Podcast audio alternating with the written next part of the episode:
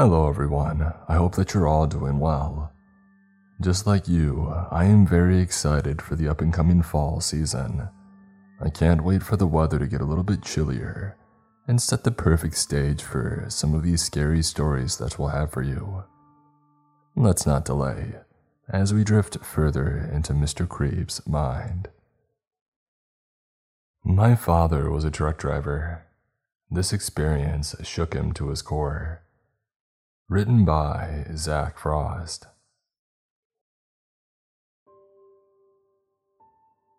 Christmas of two thousand seven was an event that has always stood out in my mind, and now it always will.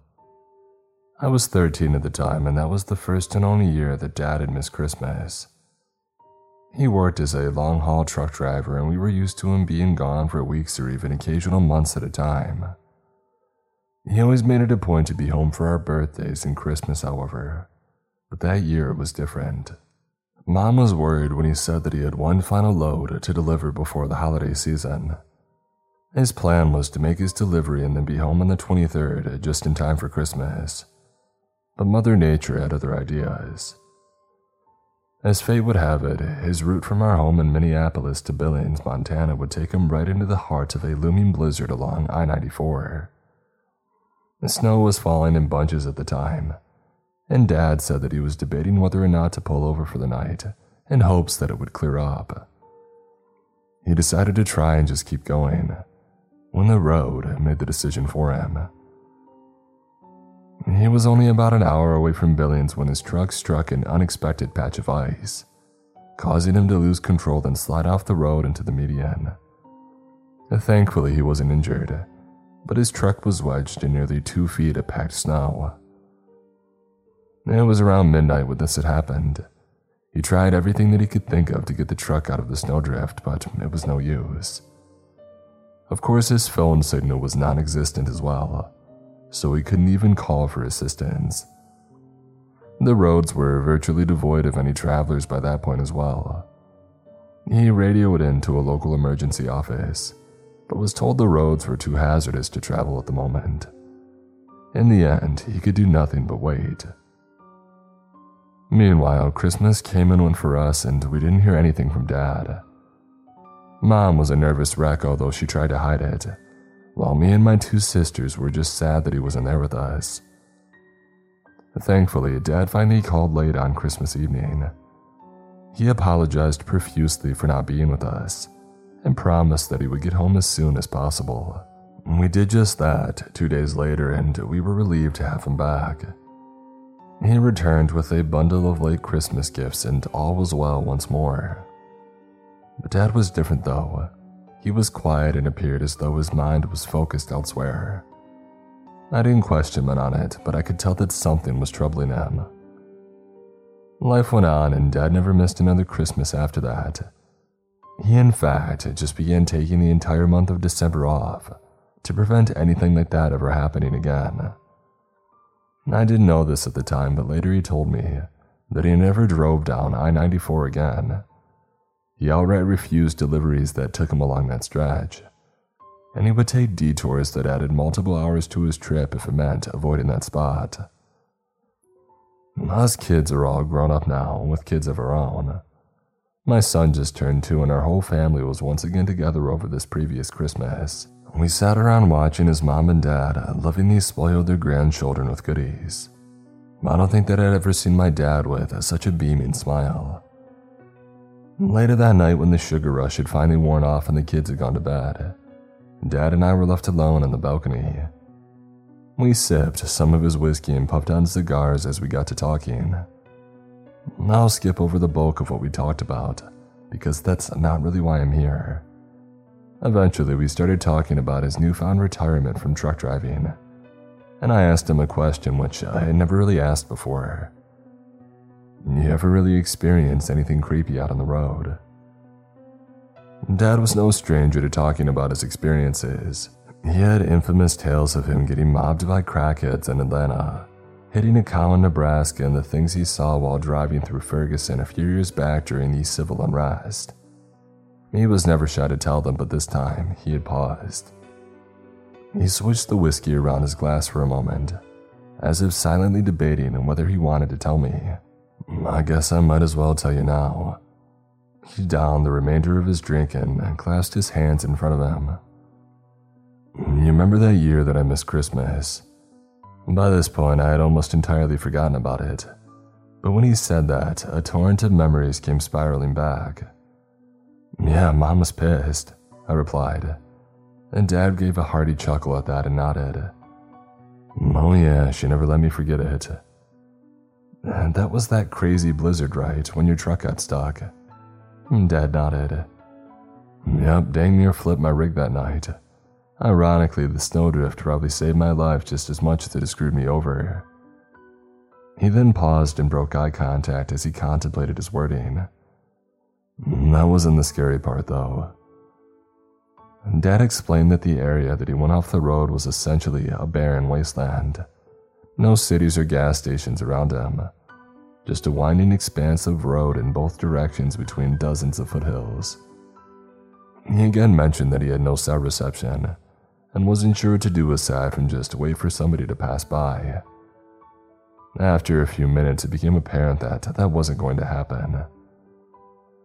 The snow fell in buckets that night, and before long, it nearly reached the bottom of his door. Dad's truck at the time was a Cascadia one twenty-five, mid-roof sleeper. He had a full sleeping compartment behind the front seat, and provisions to last him a few weeks if necessary. He wasn't too worried about being stranded, at least. Well, not at first. After giving up on getting his phone to work, he crawled into the bunk area of the cab and popped a D V D in his portable T V.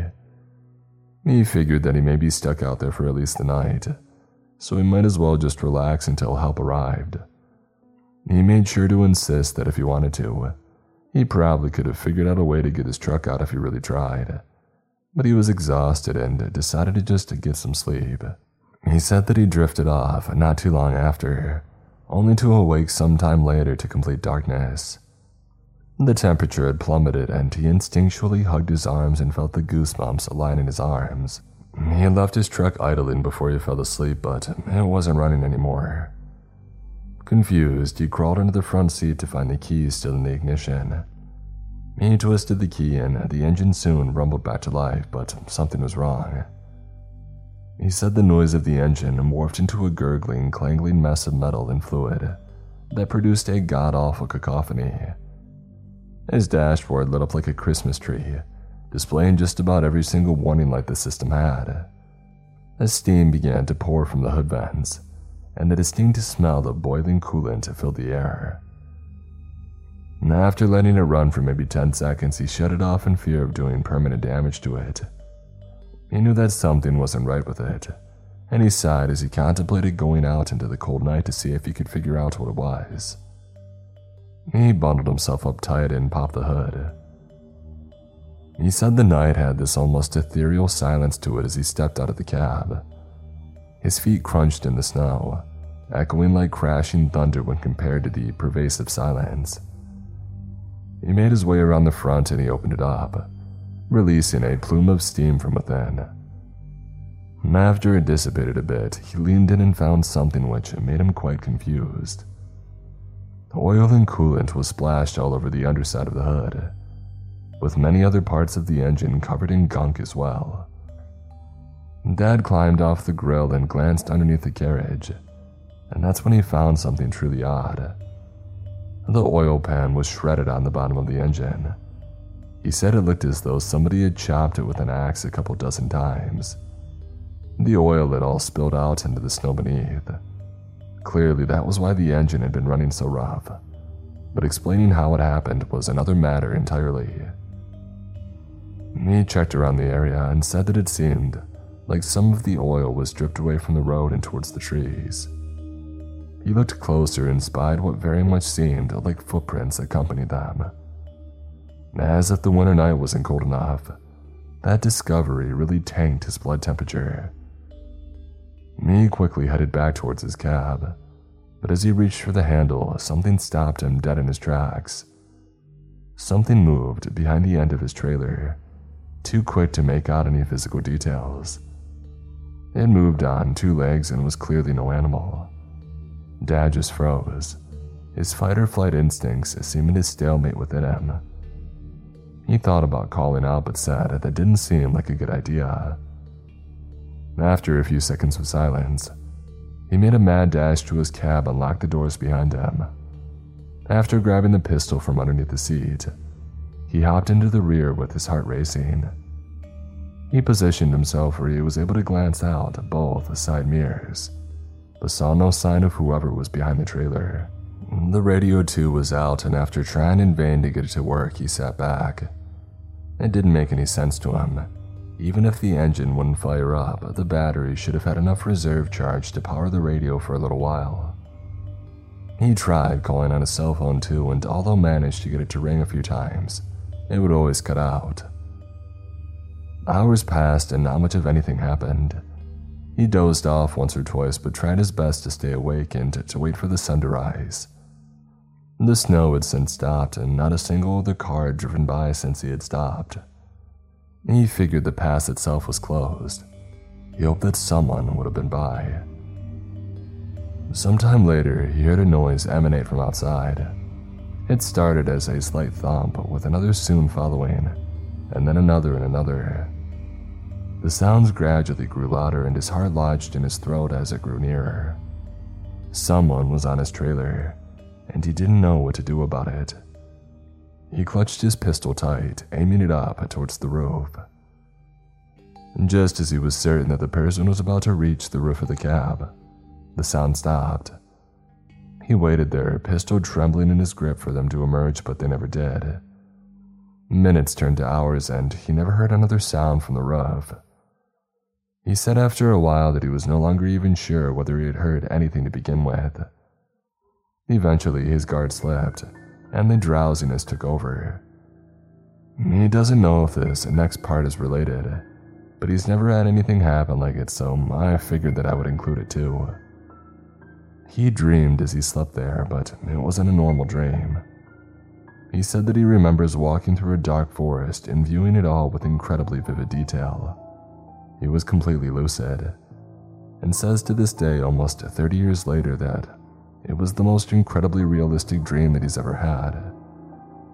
Even looking back on it, he says it felt so real that it's hard for him to distinguish it from reality. He seemed genuinely disturbed as he told me about it too. The forest that he was walking through had these massive, looming trees that seemed hundreds of feet tall.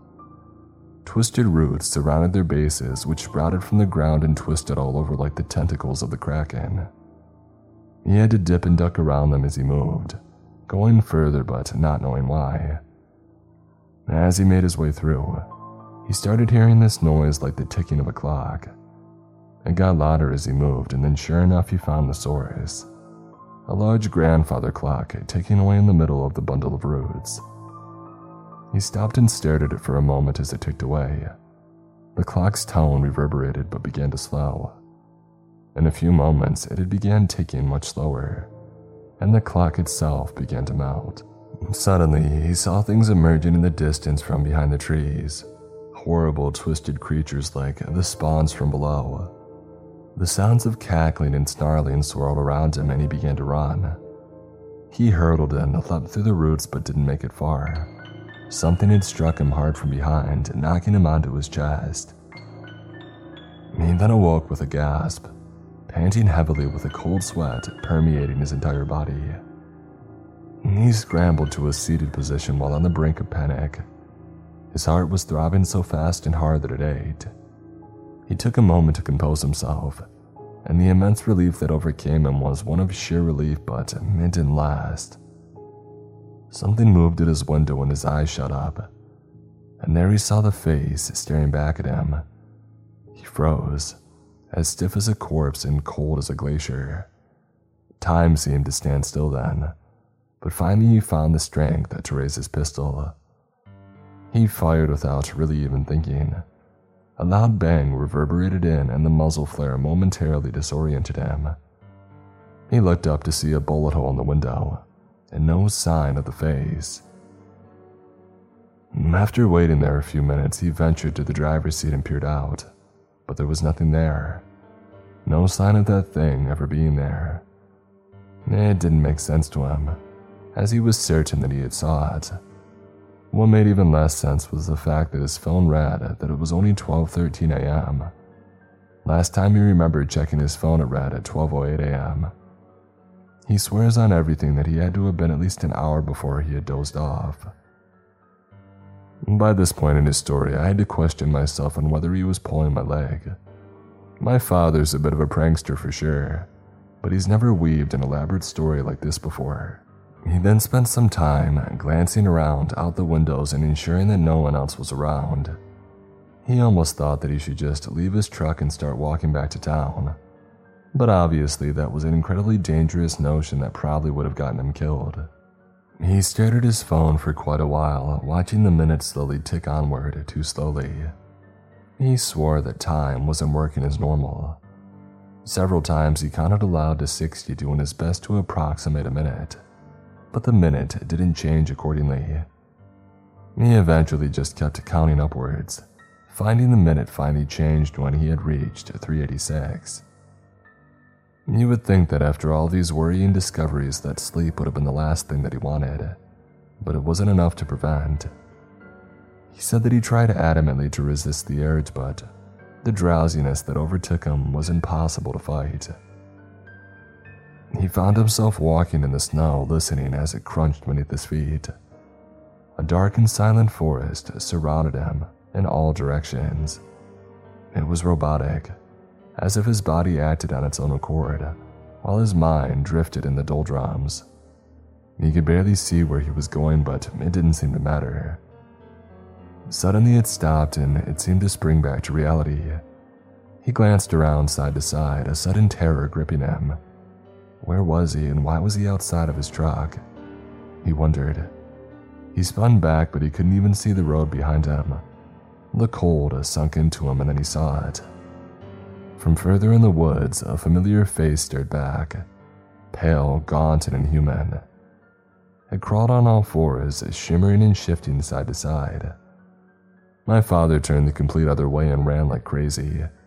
Tree branches raked against him as he fled half-blind away from the thing in the woods. Nothing looked familiar, and he just continued running aimlessly through the woods, checking behind him periodically to see if this thing was following him. He never saw it or heard it, but he knew that it was there. Eventually, he smelled the faint scent of smoke lingering in the air. He followed it, hearing a commotion behind him, and soon came across a small clearing. In the center of it was a log cabin with a smoke trickling from the chimney. Seeing no other option, he dashed towards it and knocked on the door. And behind him, he could hear odd sounds coming from the woods, and thankfully the door opened a few seconds later. "Who are you, and what do you want?" the voice of an elderly man called from within. Dad turned and saw the barrel of a shotgun aimed at his chest. He slowly raised his hands to convey that he meant no threat. "Please, sir, there's..." he said as he paused, as he thought that certainly this man was going to think that he was some lunatic. But he said it anyways. "There's something out there." The man's furious glance reverted to one of intrigue. He then looked past my dad and out into the forest, his eyes suddenly growing wide. Suddenly he backed up, still aiming the shotgun at my dad while waving him aside. He pointed him over to a chair in the corner. Dad complied and sat as the man locked up behind him. He waited there a couple seconds, but apparently heard nothing of concern. "What are you doing out there?" My dad then told him what had happened with his truck and the blizzard. He told him about the odd occurrences that had happened later on, which culminated him in suddenly waking up walking through the woods. The man sighed and finally lowered his shotgun. He got my dad some water and took a seat across from him. "A lot of weird things in these woods." Dad paused as he waited for the man to continue. The man formally introduced himself as Duncan, and said his family had owned that plot of land for nearly one hundred years. He said that he lost count of how many search parties had come through over the years, as well as thrill seekers, ghost hunters, and generally odd people. "I saw a face," Dad finally confessed to him. Duncan eyed him curiously. "What kind of face?" Dad described it much as he had before, and Duncan just shook his head. Well, that's a new one. He let out a sarcastic chuckle then. You hear all kinds of stories, U F Os, Bigfoot, cults, but none of them can ever provide proof. So you don't believe in any of it? My dad asked, only to be countered by Duncan. Of course I do. I've lived out here long enough to know that we humans do not dictate these woods. There are things that lurk in shadows all over the globe, and we may never understand them. But as for what you saw... He paused for a moment, seeming to contemplate as he folded his hands on his lap. There's a group of Native Americans that are rumored to have once lived here. The Apokary, ever hear of them? Dad shook his head. Neither had I, but a friend of mine who has since passed told me about him. He was an Aperho man himself, and then said that for generations his people had told tales of the Apokary. Most other groups feared him, said the things they did were evil, more so than the standard tribal warfare one would expect.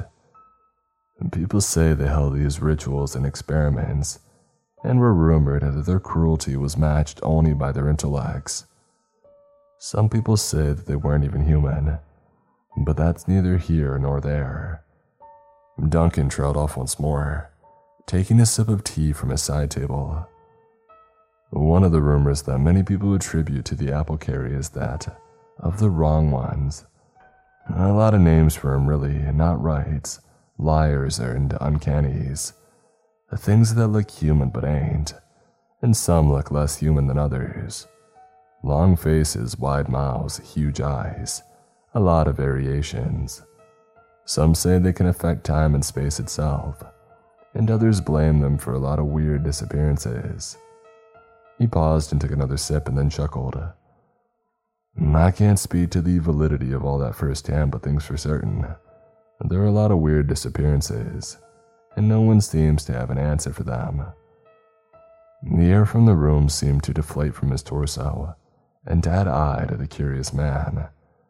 He had clearly seen a lot over his time, but Dad didn't know how much of his tales to believe. He still doesn't.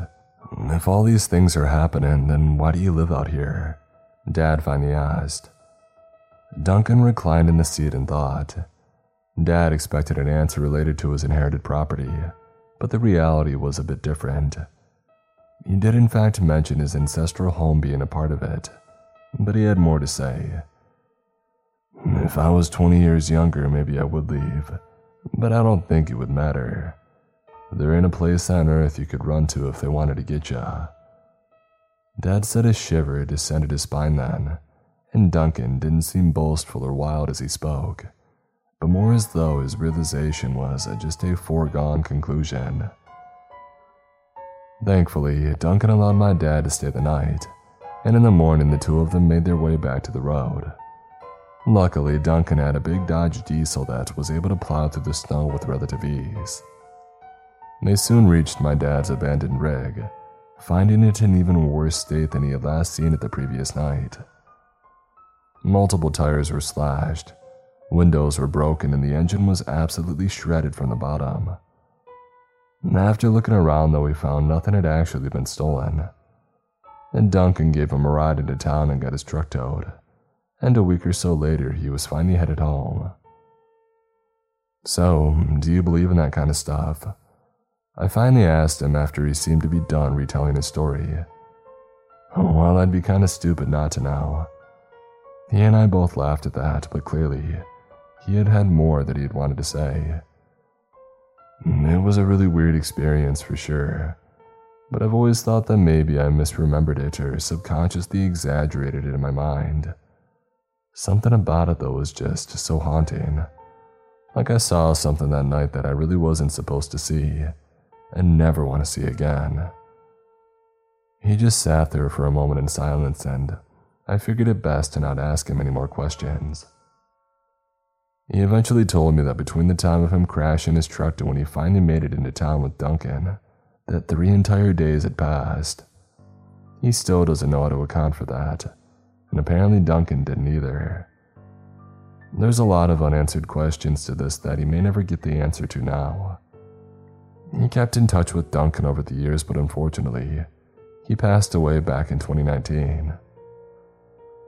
I love my dad, and it's disconcerting seeing him that way, you know, confused and terrified. I cannot completely attest to the validity of his story, but I believe him. For many who read this, I'm sure it'll just amount to words on a paper or maybe a fictitious story that entertain you for a few minutes. But to me, it's a horrific possibility at the very least. If anybody has experiences like this or theories, then feel free to share them. Whatever the case, you won't catch me anywhere near I ninety-four in Billings anytime soon.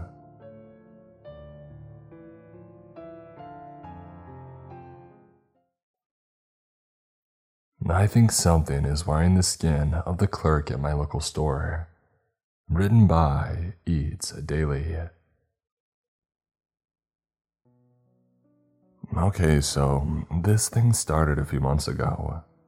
For a bit of context, while I do live in a fairly big city, the neighborhood that I live in is quite small and close-knit, so everybody knows each other. My local corner store is owned by a middle-aged couple. It's a pretty sad-looking small place, but it does good business and it's conveniently close to a lot of people. The couple run the counter themselves in shifts of seven hours from eight a.m. to ten p.m. That was until about six months ago, when the store began operating at twenty-four hours a day, with someone else taking the night shifts.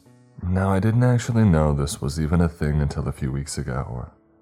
Being a digital artist, I work from home and I'm on my own schedule, so I'll go days without interacting with people at a time, when I'm busy working on a project.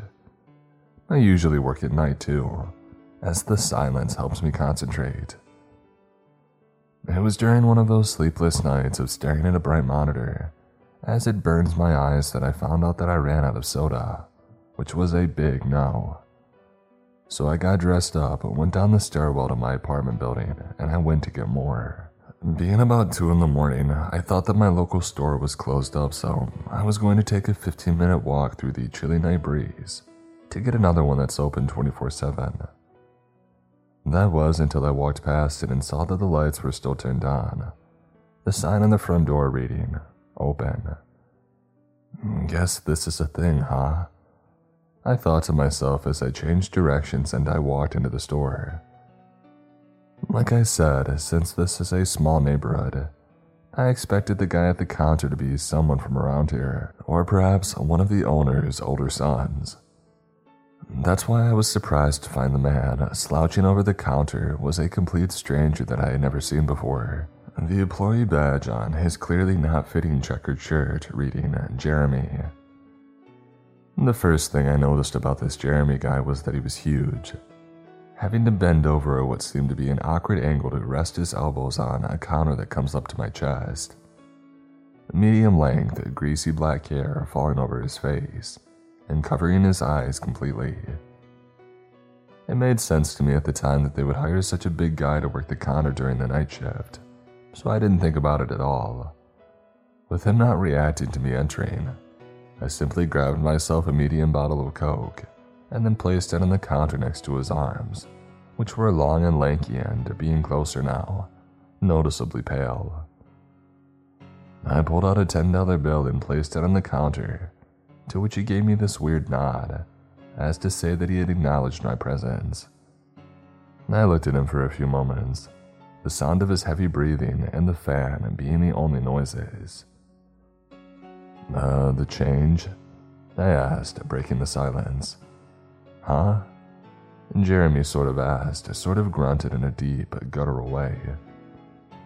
You've got to give me the change, man, I told him, just as confused at his behavior, thinking this guy must be very new to this.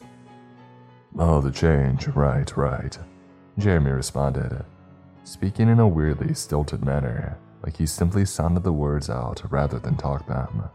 He turned his head toward the cash register, and this is when I realized something was seriously wrong, and I seriously wished that I just had never noticed it.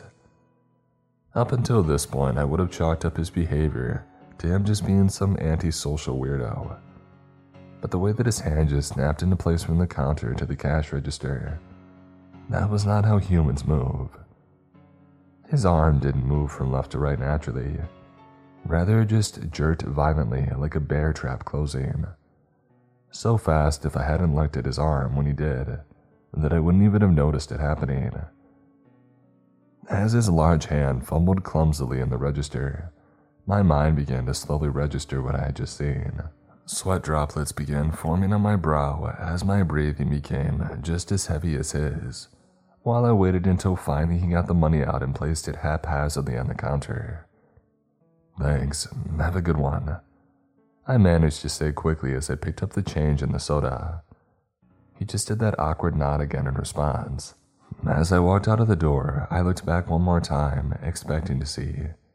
I don't know what I was expecting, but Jeremy was just standing there as before, slouched over the counter, his body only moving from the deep breathing that he took. I walked fast all the way back home, almost sprinting up the staircase of my apartment building, and then once inside, locking the door instantly. I put the soda on my desk, cursing myself for going out to get it, and then sat down on my office chair to catch my breath, thinking about what had just happened. What the heck was that? I mumbled to myself, wiping the sweat from my brow. I looked out the window at the store across the street from me. Still open, lights still on. I looked back at the soda, trying to confirm to myself that I didn't just imagine that encounter. There was no way that I could get back to work after that. I just sat absentmindedly on the computer for a few more hours. I glanced out the window every twenty minutes or so, seeing customers going in and out from time to time. I just went to sleep at about four a.m., trying to take my mind off of it. Of course, the next day when I woke up at noon, it was still fresh on my mind. The feeling of dread didn't go away the entire day either, but I just pretended like it, it didn't bother me. I tried going back to work that night, drowning out my thoughts with it. If I just didn't think about it, then it couldn't affect my life. I could just go back to normal, pretend that it never happened. After all, I could have just been seeing things from lack of sleep the night before. But no matter how much I tried to forget it, the vivid memory of his arm moving akin to a praying mantis, it just wouldn't go away. I couldn't work or sleep soundly anymore, missing out on several commissions because of this. Dread had not leaving me. I had to know what was up with this guy. On another sleepless night, I decided to look out the window and see if Jeremy or whatever this thing was would come out when his shift ended. This would confirm that I had just imagined the whole thing. At around seven forty-five a.m., Jeremy awkwardly walked out the front doors and locked them. My heart was beating so hard as I watched him do the same violent snappy motions as before. After he locked the doors, he just stumbled down the street until he was out of sight. Well, not stumbled. His body simply moved erratically, the top of his body jerking up and down as his legs carried him forward. It was like watching a marionette move. After a while, one of the owners, the husband, showed up and started his shift. I just slumped back into my office chair, head in my hands. Seeing that made the situation even worse. I just wanted to throw up after seeing that, but I had to compose myself. I wasn't crazy, I knew that much. So therefore, there had to be a logical answer to this. That's just how the world works. I would find out just what is wrong with this guy and then my life would go back to normal. And maybe this would make for a funny story to tell in the future. But I had to find out first. Two days later, on another sleepless night, I had enough. I got dressed up, went down the stairs of my apartment building, went outside and then got behind some bushes across the street from the store. And then I just watched Jeremy through the front doors. The nervousness that I felt just turned into plain unease as he just stood there, slouched over the counter like the first time that I saw him. He wasn't watching the T V, he wasn't on his phone, he wasn't even sitting down, just standing there looking at absolutely nothing. You might have thought that he was uh, just sleeping while standing up, if it wasn't for the occasional wheezes and coughs that caused his body to shake. As strange and unsettling as that was, he wasn't doing anything incriminatory or well inhuman. As the night went on, there was nothing out of the ordinary. He interacted with a few customers and even got up to sweep the floors two times, but in that same broken movement. It didn't make any sense. If this guy was actually a monster, what did he have to gain out of working a menial job? Why would he keep the facade up when no one was looking? Eventually, at seven forty-five a m, he just locked the shop and left, like he had two nights ago when I had watched him. I didn't follow him, and I just went back home to think that it was over. As I sat on my office chair once again, I thought that maybe I really was overreacting. I thought that maybe the guy was just handicapped and that I was being mean for stalking him and making up these wild theories in my head. After all, none of the other customers seemed to notice that there was something wrong with him, or be bothered by it. I wanted to believe that, and in hindsight, I should have just believed that. But instead I decided that I was going to ask about him to just find out anything. I woke up at noon the next day and I went to the store. One of the owners, the husband, was sitting outside and smoking, while the wife had worked the register. He looked up at me and nodded with a smile on his face as I approached him. "Hey man, long time no see." He greeted me and we shook hands. "You want to smoke?" He asked, but I waved it off. "I know, right?" I asked sarcastically. "I've been busy with some projects, so I've only been up at night the past week or so." I said, hoping that he brings up the new schedule of the store. His eyes brightened up a bit. "Oh, you didn't know? We're open at night now too, so if you need anything you can come by," he said before putting the cigarette back in his mouth to take in another breath. "Oh, really now? You're working the counter at nights too?" I asked dryly, knowing the answer already. "Oh nah, I hired this one kid, his name's Jeremy. You don't know him, he's from another part of town," he explained, waving the cigarette in his hand as he talked, leaving trails of smoke. "Really?" I asked incredulously, as he nodded and I leaned back against the wall to make myself comfortable. We made some small talk afterwards.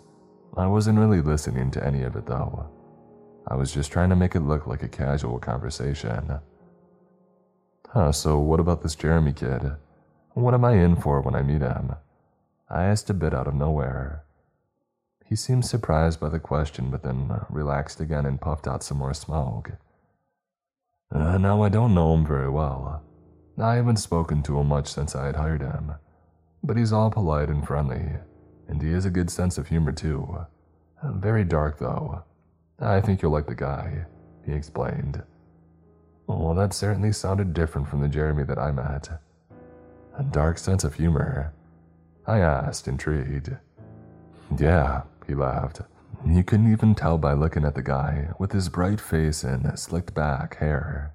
He just looks too friendly, he explained. Now I knew something was wrong for sure, and I instantly felt a pit in my stomach. The slicked back hair, huh? I just repeated back absentmindedly. He nodded and laughed. There was some more small talk after that, but I couldn't possibly listen to any of it. I went right back home after that, feeling sick. The puzzle was finally coming together, but it was forming into an image that I didn't want.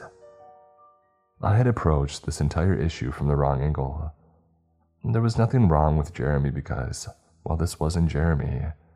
It was something pretending to be him, and the thought alone made my skin crawl. I just had to know. I shouldn't have looked into it any further, but I just had to know.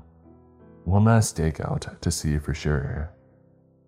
And so the next night, I was once again in the bushes across the street from the store. A few hours went by, and once again, Jeremy locked up the store and left. This time, I was going to follow him to see where he ended up at. Following him was incredibly easy. He had absolutely no awareness of anything around him. He nearly walked into a lamppost at one point. I was, of course, still a bit freaked out by his behavior and the quietness of the streets, but I was also filled with a bit of hatred inside of me. Hatred for this guy for making me this scared, That motivated me to follow him. Only a few streets away from the store, he unexpectedly just turned into a dark alley. I watched him as he turned his back to a wall, and then his arms just suddenly bent backwards at the elbows and grabbed onto the brick wall behind him. And then just as fast as that, he started climbing up the wall like that, his limbs moving like that of a spider, until he finally reached the top of the building and I lost sight of him. I didn't quite know how to react, to be honest. I mean, how would you? I don't remember the walk home either. The dread only really settled in back home, as I was sitting on my bed, thinking about what I had just seen. There was no going back to ignorance now. I tried going back to not thinking about it again, feeling like the more that I uncovered about this, the more that I would regret it. What followed were a few more restless nights. Missed out on so much work, but I didn't really care. I refused to even look out the window anymore. I had to put an end to this stupid stuff. I couldn't allow it to take over my life like this. And to take my mind off of it, I decided to go over to my girlfriend Sarah's house, who I hadn't spoken to since this entire thing had started. I had neglected my entire life over something so stupid.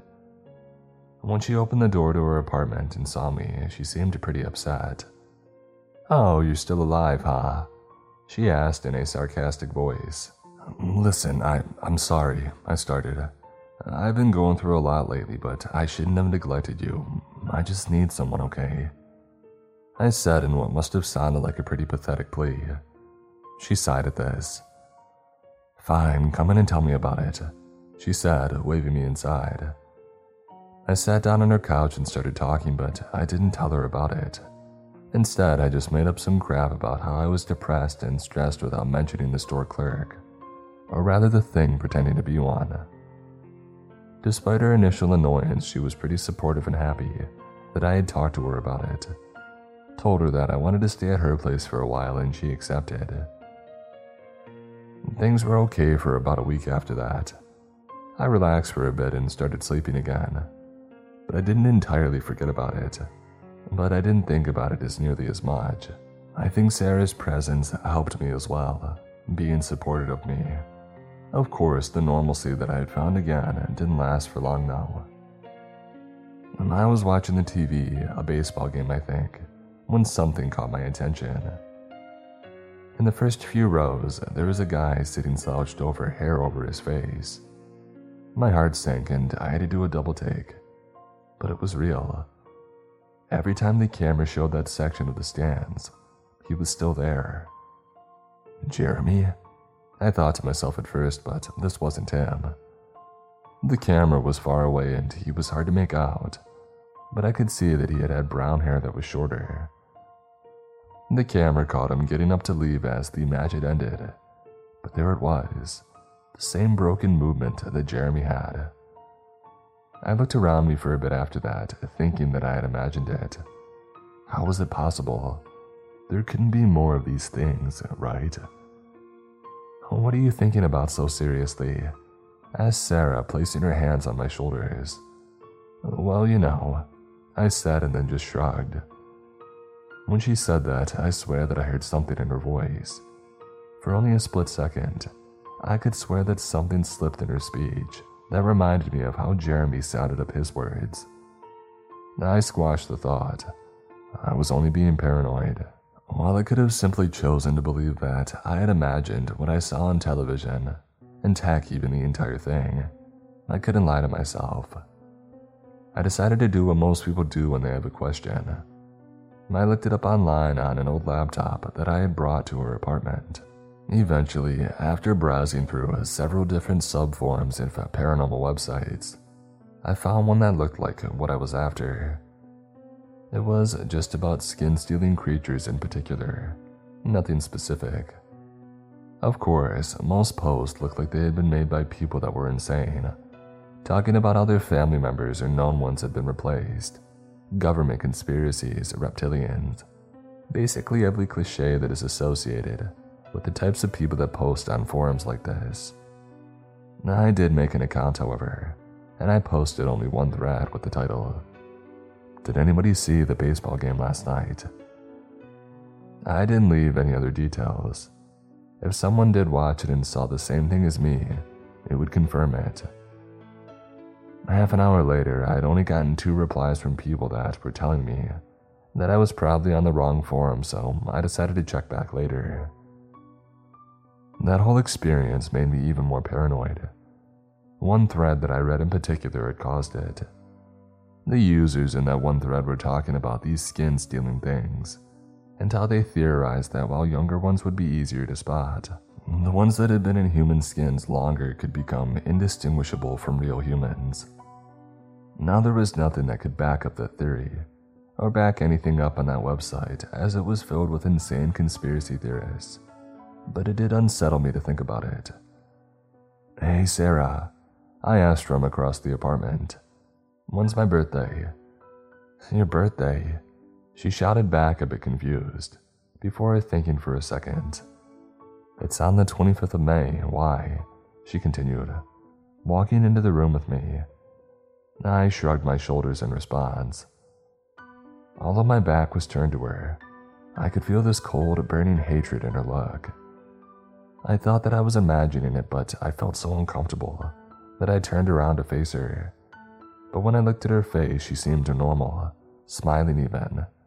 More paranoia, maybe. The next morning, I was out at a cafe to clear up my mind. I couldn't let the paranoia get to me, and that's all this entire thing was. It had to be.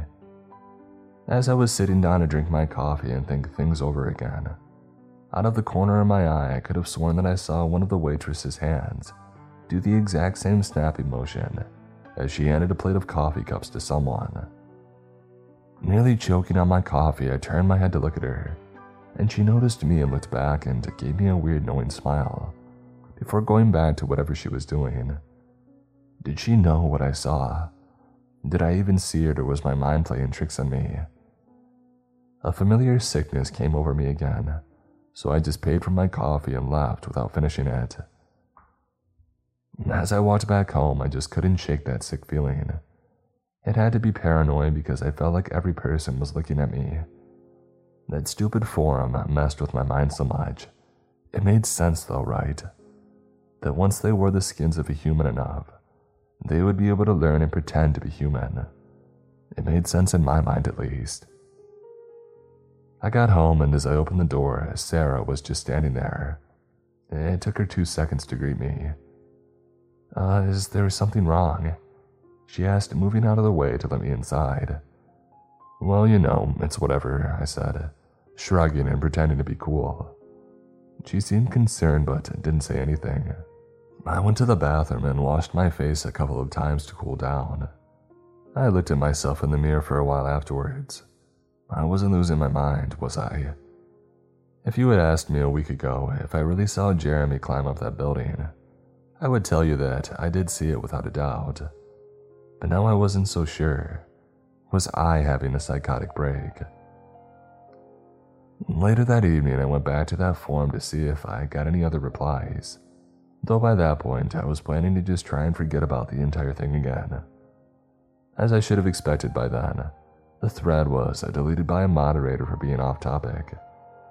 I was going to delete my account and forget about it, but then I noticed a private message. It was from a user called Mister White Rabbit eighty-seven. I checked out his profile. The account was ten years old with no posts. The message read, "I saw your post. Meet me at the Sigil Bar tomorrow at nine a.m. Delete message after you read it." What the heck? I muttered to myself under my breath after reading that. It was probably some lunatic knowing that website. But it did say it wanted to meet in a public place. However, so there was a little danger there. I decided to do as it asked, out of curiosity, and I deleted the message. I barely slept that night, as tired as I was mentally. I couldn't stop thinking about who wanted to meet me. I got a cold shiver when, for a second, I considered that it could have been one of those things trying to trap me. I tried squashing the thought, but the sound of my girlfriend's breathing, it unnerved me even further. "Where are you going?" Sarah asked me, rubbing her eyes as I got out of bed and began dressing early in the morning. "Oh, I'm meeting a friend," I replied rather coldly as I got ready to move. "At a bar or something?" she asked, raising an eyebrow jokingly. That took me off guard. "What?" I asked, and she must have sensed that it bothered me since her smile faded. "I'm just asking. Is there anything wrong?" she continued. I shrugged my shoulders and then laughed. She must have read the message. Now it could have just been a lucky guess, but something inside of me told me that it wasn't. What was she doing looking through my account on such an obscure website? I began sweating nervously as I made my way to the bar, deciding that it would have to wait for later. I got to the Sigil Bar at around eight forty-five, sat down at a table in the back and ordered a beer for myself, though I didn't touch it. Only about ten minutes later, a man that appeared to be in his forties with short brown hair, stubble on his face that wore sunglasses indoors, walked up from behind me. He looked at me and then nodded and then sat down at the opposite end of the table from me. "I'm Mister Grayson, pleased to meet you," he said, extending his hand out to me, which I shook. "I know who you are, I saw your post," he continued in a low, deep tone, his voice like that of a chain smoker. "Then who are you?" I asked him. He put up a hand to stop my questions and he turned around at the red-haired waitress with bangs who I always thought had a weird look with that haircut. "Hey, can I get a mug of beer?" he asked her. "Whatever works, I'm not going to finish it anyway." He waited until he got his mug and then he took a long, loud sip out of it, before sighing and looking back at me. I wasn't exactly impatient at this point. The entire experience was weird enough to not be boring as much as unsettling. "So, who are you?" I asked Mister Grayson again. "I'm with the government, kid," he explained before reaching into his coat for his cigarette and then putting it back in, realizing that it's a bar with a no-smoking rule. "What branch?" I asked him. "What?" he asked back, confused. "Which branch of the government do you work for?" I asked again, this time louder and clearer. "Listen, kid, do you think I'm going to expose a branch of the government that shouldn't even exist to some random guy this casually?" he replied, smiling slyly. "Are you going to kill me or something?" I asked jokingly. He chuckled dryly. "Would I sit down to have a beer with you if I wanted to kill you? Seems like kind of a waste of time," he smiled. There was a bit more awkward silence after that. He drank some more beer and I wanted to take a sip of mine too, but I decided against it. It was like neither of us wanted to start talking about the subject. "So, uh, I started. What about the baseball game?" I asked a bit more quietly. He sighed. "Well, I know those things exist, if that's what you're asking me. You're not crazy," he explained to me. "And what does the government plan to do anything about it?" I asked more aggressively. Once again, he put out his hand for me to relax. "That's why I'm here. We've been trying to for, uh... He started, scratching his chin. "About twenty years ago. I got assigned to this case about ten years ago myself. This situation is more complex than you can think." "Can you at least tell me what the heck these things are then?" I asked him, calmer this time. He pursed his lips before leaning slightly forward. "We believe that what we're dealing with here is a species of parasite-like creatures that cannot live in their own bodies and require the skins of humans to survive," he explained with no humor in his voice. "Believe?" I asked incredulously. "Yeah, believe. We haven't exactly been able to catch one yet. These things are hard to find as it is. We've theorized that they make up less than one percent of the world's population, and we only got random anonymous reports to go by when hunting them," he explained again. "For some reason, a considerable amount of the reports come from this city." "So, are they like skinwalkers then?" I asked, trying to relate it to a concept that I'm familiar with. He pursed his lips. "Similar, but not quite. Unlike skinwalkers, these aren't spirits. The skin stealing in this sense is literal. It's why they seem so misshapen and tried to act like humans, he explained. What's their endgame? I asked, starting to feel sick again. Well, uh, he started, sighing. It depends on who you ask. Some of the guys back at the headquarters believe that their only goal is survival, that it's simply a sort of symbiotic relationship of nature, and that we can coexist without worry, apart from a few thousand that have been killed and had their skin stolen. And the others? I asked, wanting him to go on. Eh, you can probably imagine. Conspiracy theories about world domination, replacing humanity, taking over, all that stuff, he explained. There was some more awkward silence after that as he sipped more of his beer and I thought about what he had told me. Which one do you believe? I asked and he smiled at me. I couldn't say this back at the headquarters, so you're listening to some top secret information right here, he said and then leaned over the table. You know how this case has been going on for a really long time, and we have zero information on any of it. I believe that there are people within our very own government that have been replaced by those things. I'm talking about people that are very high up there. There was a lot to take in. Some random guy who could have been anybody meeting me, claiming that he's a government agent, validating what surely must have been my own mind and making things up. I mean, he had to be lying. I couldn't allow the situation to spiral out of control any further.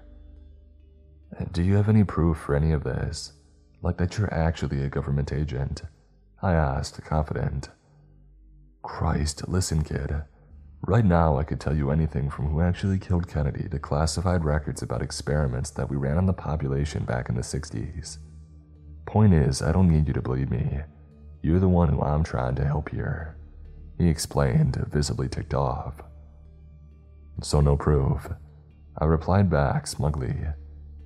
He grunted before leaning over the table again. Friday night, a Saudi oil baron is going to die. He's going to be killed, but they'll say that it was an accident, he said coldly. That certainly made me drop my aura of smugness. I shook my head at what I had just heard and I recomposed myself. Okay, so assuming you are who you say you are, why did you contact me? I asked. Because I needed to talk to someone outside of the government for help on this case. You seem like you have some history with those things, he explained, going back to his cool demeanor. So what do you want me to do? I asked. He looked at his watch before answering. Now look, I'm running a bit late here. Basically, if you want to help me, when you see one of those things again, you call me, he said, and then he slid a business card to me. Before I could say anything, he cut me off. Oh, and here's the thing. If you know for certain that it's one of those things, do not under any circumstances try to confront it. Who knows what it'll do? It was nice meeting you, he said, and then got up to leave. Wait, I said, and he turned around to see what I wanted. How do I know you're not one of those things? Ah, Christ, he sighed. You've seen those things, you would know instantly if I was one of them. And besides, he said, lowering his sunglasses to reveal two piercing blue eyes. You see, eyes are the window of the soul. That's why they cover theirs. If you don't trust me, just burn the card and never think about this again. And with that, he left. After he left, I sat at the bar for some ten more minutes. I looked at the business card, thumbing him back and forward. It had his name on it with a phone number. It didn't list any workplace though.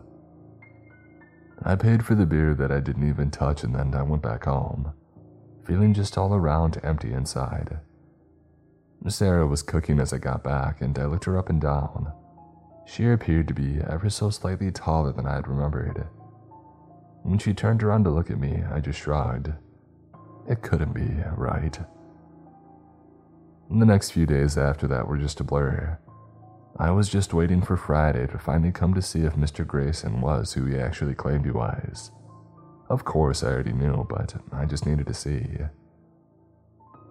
Friday night, I was glued to the T V screen, waiting. It was just like he said. A very influential oil baron died. Apparently he had slipped in the bathtub and cracked his head open, though there were discrepancies about the official narrative. I think I chuckled to myself when I saw that. That beyond it confirmed it, as if I needed any more confirmation than seeing Jeremy climbing up that building with my very own eyes. I knew that I hadn't imagined any of it. I just didn't want to believe it. It was time to do something about it, however. I was going to call Mister Grayson and tell him about Jeremy. However, "What are you laughing about?" asked Sarah from behind me. I smiled and shrugged again, and she just shook her head. "Hey, when's our anniversary?" I asked her out of nowhere. "Huh?" she asked, confused. "We met on February third. Why?" "Just wanted to see if you knew," I replied, staring right into her eyes this time as I said it. She seemed confused, but then just shrugged it off. Jeremy would have to wait. There was another one closer to me. Now, I know what he said about eyes being the window to the soul or whatever, but he could have been wrong about that. It's not like they ever caught one to know. The next couple of days I spent closely examining my girlfriend, watching her every move. I don't think that I got a single full night of sleep during those few days. I closely watched everything she did. I could swear that I was seeing her do movements similar to Jeremy, but I couldn't tell that if it was due to the tiredness, and it frustrated me to no end. I also kept asking her personal questions that only she would know. Her parents' name and the name of her first dog, the name of my uncle, and every time I asked it, it seemed like she got increasingly annoyed. I couldn't tell if it was because the thing thought I was onto it, or if my girlfriend was annoyed at my behavior. It was at that point that the fear that I left from these things started to turn into hatred. The months at that point of confusion and dread and lack of sleep, the paranoia that they made me feel, it was all boiling over. As I sat there on the couch staring at her and grinding my teeth in anger, as I continued to survey her movement, she turned around at me and sighed, annoyed. "What the heck is your problem?" Sarah asked. "I've tried to be nice, but please tell me. I want to know why you're like this." "Oh, you know why," I responded, gripping the edges of the couch. "No, I don't," she replied defensively. "I want to know what your problem is so I can help you." She looked at me and I looked at her for a while. I still couldn't decide if she was actually one of those things or not, but in that moment I was almost convinced that she was. "Well?" she asked again, impatiently. I had made my choice. I was going to confront it. "I know who." I started and then stopped myself. No, no, I know what you are." "What?" she asked me, confused, pretending to be confused. "I know that you're not Sarah," I replied simply. "Then what the heck do you think I am?" she asked, annoyed. "You're being delusional," she said, and I didn't respond.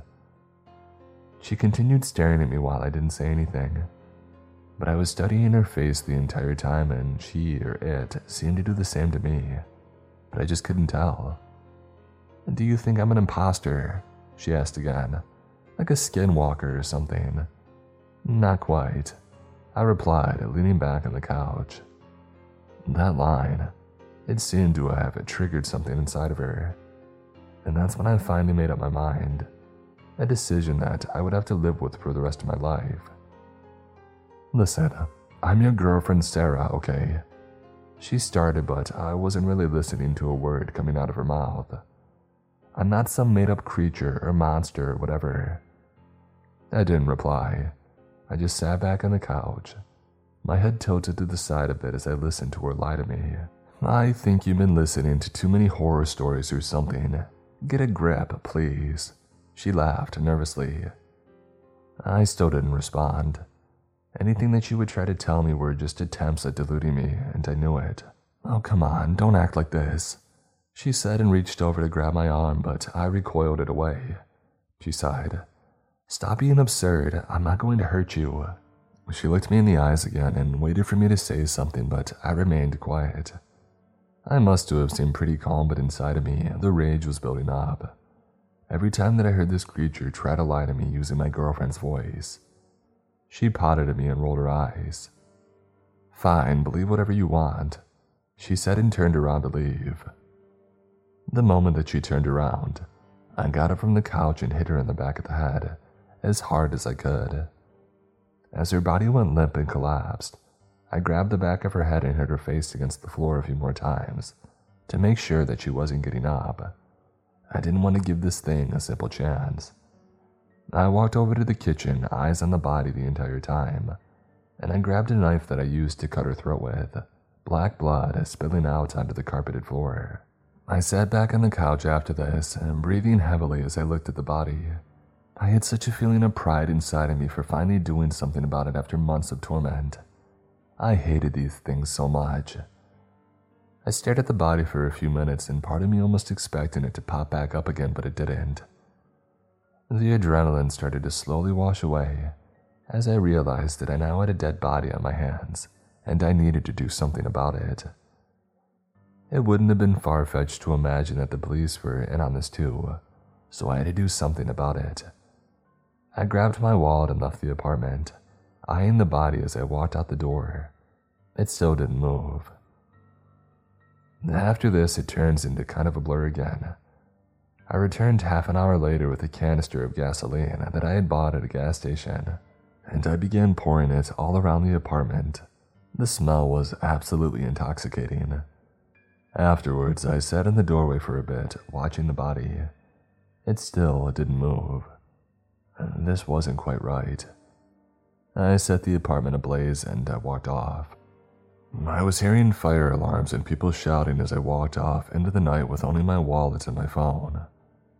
I checked the wallet and the business card that Mister Grayson gave me and it was still there. I didn't want to call him on my phone, so I walked a few streets until I found a public one and I made the call there. It was pretty late, but someone did pick up. "Hello, is this Mister Grayson?" I asked. "Yeah, that is in fact me. May I ask who I'm talking to?" he asked from the other end in that deep, raspy voice. "I'm the guy you met at a bar last week, or was it two weeks ago? I don't remember anymore," I told him. "Oh, it's you, huh?" he asked. "What are you calling me so late for?" "I killed my girlfriend," I responded. There was silence after this. "What?" he asked in a quieter tone. "Yeah, I killed her and I set the apartment on fire. She's dead for sure," I explained to him. "What the heck did you do that for?" Mister Grayson asked in a baffled tone. "Was she one of those things?" "I thought she was in the moment at least, but now I'm not really so sure," I said, realization kind of washing over me now that I was saying it out loud. "Jesus Christ. Meet me outside of the bar in like fifteen minutes. We'll talk more there," he said and closed the phone. I did as he told me, and a little while later, a black car showed up and honked at me. I walked up to the driver's window to see Mister Grayson there, still wearing his sunglasses even late at night. "Take off your sunglasses," I told him. He sighed in annoyance and lowered them so I could see his eyes. "You see, it's me, now get in," he said. Once in the car, he started driving around and I began explaining to him. Not just what had happened with my girlfriend, but the entire thing, and how it had all started with meeting Jeremy. "So, are you sure your girlfriend was actually one of those things?" he asked after I told him all that. "I don't know. I was sure that she was one, but now I'm like eighty percent sure she was. I really don't know, man," I explained to him and he nodded. "You should have called me, but it's fine," he sighed. He drove in silence for about fifteen minutes before stopping in front of a cheap motel next to a red pickup truck. He pulled out his wallet and handed me fifty dollars. "Stay here until this blows over. I'll call you to update you. Try not to leave this place unless absolutely necessary," he explained. "And what are you going to do?" I asked him. "I'll look into this Jeremy guy, then we'll figure out what to do next," he told me. "And what about my girlfriend?" I asked him. He sighed heavily again. "One thing at a time. We'll figure something out, don't worry," he said. "Next time if you see one of those things, call me first, please." We shook hands and he wished me luck. I did as he asked and I booked a room for the motel. It was a miserably dirty place, but it was also incredibly cheap. I stayed there for a week and then another, not leaving at all. Those days are such a blur. I had so many thoughts and emotions running through my mind. Was that really a monster that I had killed? If so, what had happened to my real girlfriend? How many more of those things were there? Did Mister Grayson actually have my best interests in mind? And there was barely any sleep in those weeks. I just sat there in the dark and my windows covered up. Every single tapping noise or footsteps that I had heard outside my room sent me into a panic. But one thing I remember was watching the T V a lot to hear about the incident at the apartment. I expected it to be viewed as a brutal murder and that I would be wanted by the cops. But there was absolutely nothing about it. I looked it up online too, and there wasn't a single article about it. I knew that something was wrong, well, more than it already was. My city had a low crime rate, so such a violent murder as that one, it would have surely been big news. I waited for another week, with still no news from Mister Grayson, and still nothing on the T V. I was growing restless, so I decided to do some more investigating, as if that hadn't got me into so much trouble already. I walked back all the way back to her apartment building early in the morning. I expected to get some weird looks coming back there, but none of the residents seemed to pay me any mind. I walked to her apartment and the door was intact, not even any signs of soot. When I tried pushing it open, I found out that it was locked. I hadn't locked it. I thought maybe the police did. I looked around some more until I noticed a janitor was cleaning the hallway, and I decided to ask him about it. "Hey, do you know if a woman called Sarah lives here?" I asked him, pointing to the door. The man looked at me without raising the visor from his cap. "Sarah?" he asked me back, and I nodded. "Oh, she's on vacation right now." "Really?" I asked him, and he nodded back, visor on his cap, still not revealing his eyes. "When did she tell you this? I hadn't heard about it." "About a month ago," he mumbled, uninterested. "Was this before or after the fire?" I asked him, and this seemed to stop him in his tracks for just a second. "What fire?" he asked. There was just the slightest hint of a smirk on his face. I believe there was a common unspoken understanding between me and that thing there. I left without asking him any more questions. Over the next two weeks, I tried getting in contact with Mister Grayson again, but he wouldn't pick up his phone. I even tried messaging him on that forum again, but it said that his account was deactivated.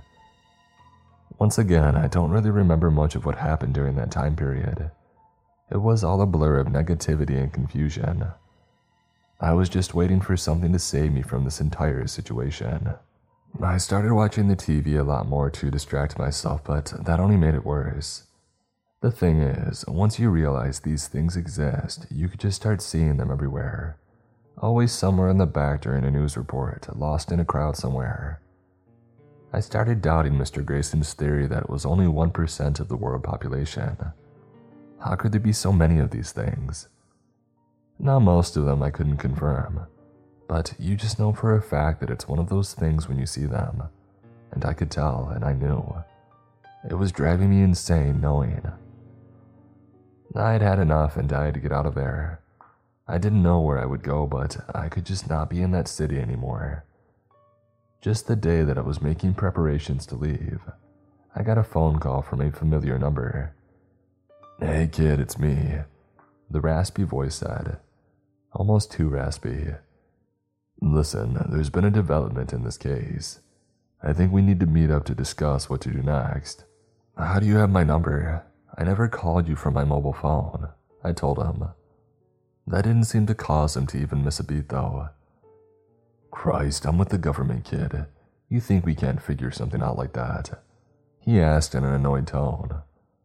I had to give this thing credit. It was doing a great Mister Grayson impression. Of course, it was pointless because if he actually was Mister Grayson, he would have known where I'm at. "Meet up where?" I asked, trying to play along to see what it wants.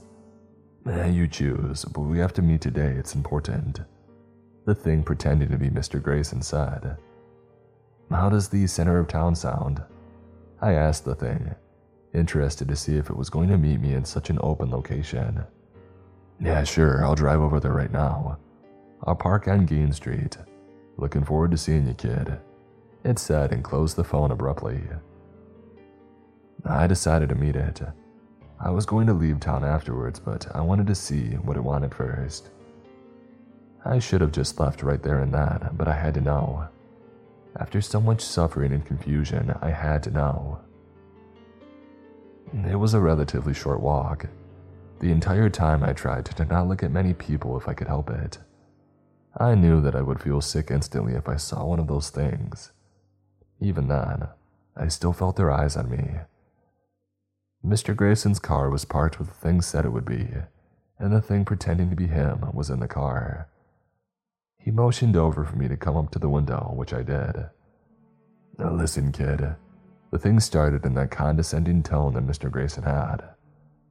"I've looked into this entire thing deeper, and I think you've overblown it out of proportions.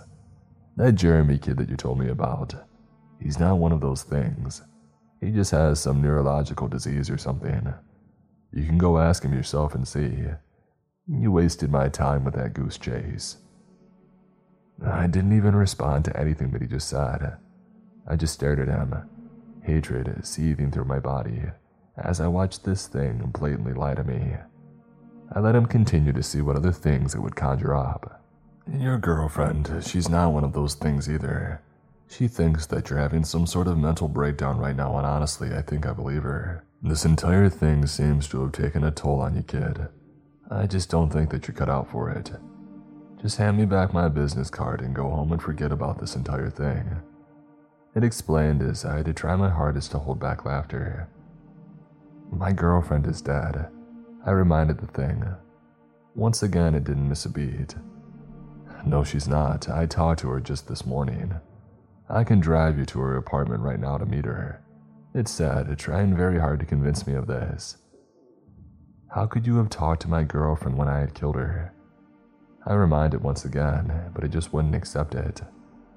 "That's another thing you imagined, like the kid at the baseball game or Jeremy walking up that building, or whatever the heck you told me happened. Your girlfriend told me that you suffer from psychosis.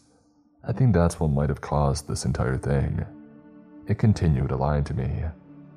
The confidence with which it had lied to me just made me hate it so much more. It would have been pointless to argue with this thing. It would have just continued claiming that I was insane. Heck, it might have even convinced me eventually. The last couple months of my life were just a blur in my mind after all. But there was one thing.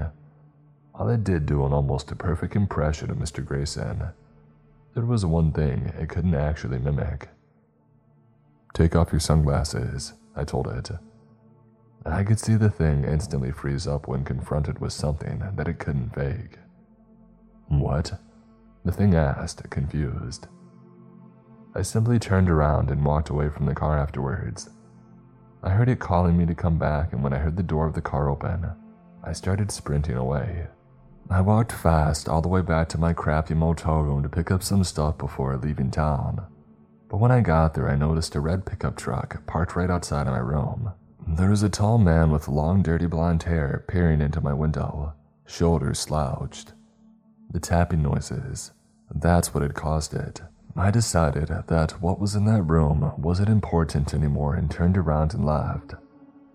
I had to walk through the city aimlessly for a bit, thousands of thoughts running through my mind, wondering what to do next.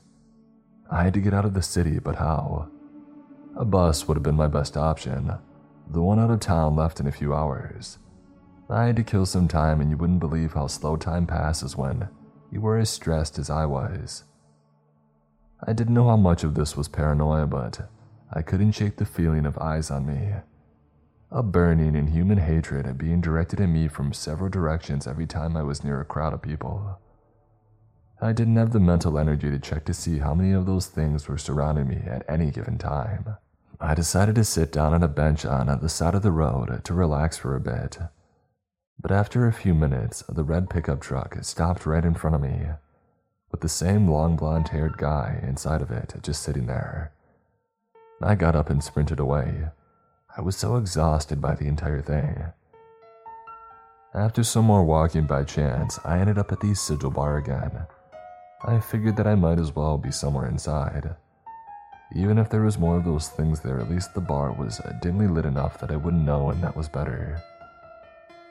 I sat there at a table near the back, catching my breath, my head in my hands.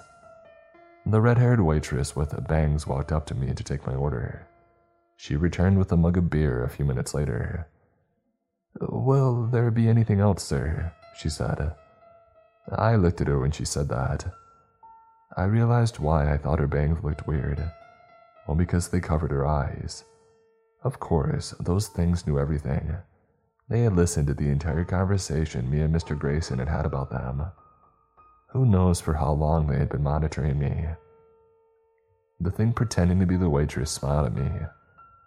There was such a sense of a smug self-satisfaction on its face. It knew that I knew. I looked around the dimly lit room for a bit. There were about four or five of those things that I could see that had been staring at me the entire time, and I just hadn't noticed it because I was lost in my thoughts. They all knew that I knew. "Are you all right, sir?" the thing pretending to be the waitress asked. It was mocking me. These weren't just dumb parasites with an animalistic drive to survive. These were intelligent creatures that seemed to take great joy in messing with me. I had had enough.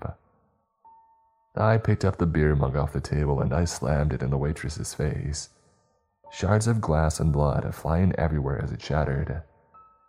It cut my hand pretty badly too, but I didn't care. I ran out of the bar as fast as I could, and then I just kept running, until I eventually collapsed onto my knees on some random street. As I kneeled down on the pavement trying to catch my breath, a car pulled up right next to me. It was the red pickup truck. The thing inside just looked at me through the driver's window, not even moving. "What the heck do you want?" I shouted, getting up from the ground to walk towards it. It didn't say anything. It just continued staring at me from behind that dirty blonde hair.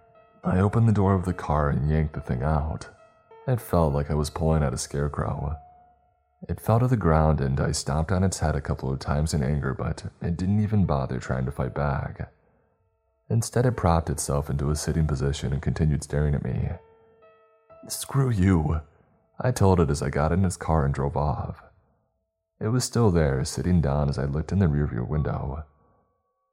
The entire situation just kept getting worse and worse. I felt like I was going insane.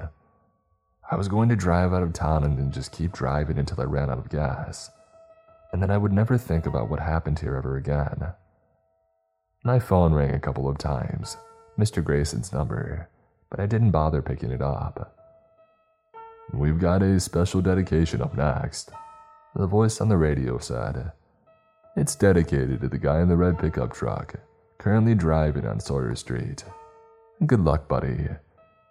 I instantly stopped the car, almost causing an accident, and I got out of it as Every Breath You Take by the Police started playing. I left it on the side of the road and decided that I was going to wait for the bus out of town at the station. It was only about twenty minutes or so away anyway. I probably should have been more freaked out by what had just transpired, but at that point I had been through so much already that it barely fazed me. I sat down on the bench in the bus station, waiting for the bus to show up and free me. It was dark and quiet outside, which normally would be scary, but in this situation, I welcomed not being near anyone. The silence was cut short by my phone buzzing with a message. A message from my girlfriend. "Hey, where are you? It's getting pretty late. I'm worried about you," the message read. I chuckled out loud when I read it. A few minutes later, another message, and then another. When I got a phone call from her number, I just threw the phone in a trash can. To be honest, I was scared of hearing her voice, especially knowing that it wasn't hers. I mean, it couldn't be her, after what I did to her. I remembered it crystal clear. I dropped to my knees and cried for a bit in the station after that, and then I laughed for a bit at the absurdity of the situation. And then I cried again some more. Something about that just broke me mentally. I sat on my knees some more and no bus showed up. The phone just continued to ring from the trash can. The bus never showed up. I just wanted to give up right then and there, but I couldn't. I couldn't let those things win. I knew that I wasn't crazy. I don't know if it was the conviction or just pathetic desperation and nothing else, but I got up. I don't remember the next couple of days. I remember that I decided to leave through the outskirts of the town through the wilderness, but I don't remember anything that happened for a while after that. I think I was just broken mentally. What I do remember is being handcuffed by a pair of cops on the side of a highway around a week later, covered in dirt and bleeding. I remember that I didn't even struggle. I remember spitting in the officer's face as he was reading down my rights, which led to them kicking me while I was on the ground for a bit. I couldn't care less. I was completely lethargic by that point. I remember the arrest took place next to a red pickup truck. "Are you arresting me for killing my girlfriend?" I asked the officer driving the car. "Your girlfriend's fine, she's the one that reported you missing," he told me. I don't think that he was lying. It was probably what he genuinely believed. "My girlfriend's dead. That's a thing wearing her skin that told you that." I told him, knowing full well that he wouldn't believe me. "You've completely lost your mind, haven't you?" the officer asked me in a condescending tone. "Your colleague next to you was one of those things too. You can tell because he hasn't taken his sunglasses off. That's the window to the soul," I said. More talking to myself than anything. The officer laughed. "Is that right, Richard? Are you actually a skin-stealing monster?" the officer asked mockingly. "Yep," the thing wearing Richard's skin responded. They both laughed, and I laughed too. I spent a few months in a mental hospital afterwards. I listened to countless doctors tell me how apparently I had been diagnosed with psychosis my entire life and I hadn't taken my medication in a few months. Of course, none of that had ever happened. I had never even taken a psychological exam in my life before, but it's what my patient sheet said, so I agreed with it. I agreed with everything that the doctors told me. None of those things existed. My girlfriend had been alive the entire time. No Mister Grayson had ever existed. I just nodded my head and smiled the entire time. When they eventually decided that I wasn't a danger to myself or other people, they released me. I was picked up by my girlfriend Sarah and eventually moved back into the apartment with her and started back on my graphic design job. That's how my life has been since then. It's returned to a superficial sense of normalcy. Now let's get one thing perfectly clear. I'm not crazy. I did kill my girlfriend. I know that this thing that lives with me is just something wearing her skin, but I ignore it. I ignore the feeling of burning hatred that I can feel come from the eyes hidden behind her hair. I ignore it when she sits in the corner of the room at night, staring into nothingness. When she convulses on the couch at the fact that she hasn't spoken one word to me since I met her again. I don't care enough to do anything about it. The things haven't gone away either. If anything, they become even more aggressive now with their expansion. I would say that around half the neighborhood is one of those things right now if I had to guess. There's a kid with hair over his eyes that sits outside in front of my apartment block all day. The old lady downstairs that sits with her face pressed against the window for hours at a time. The other day I saw the mailman bend his body so he could crawl around a pipe on the side of the building. I just ignore all of it.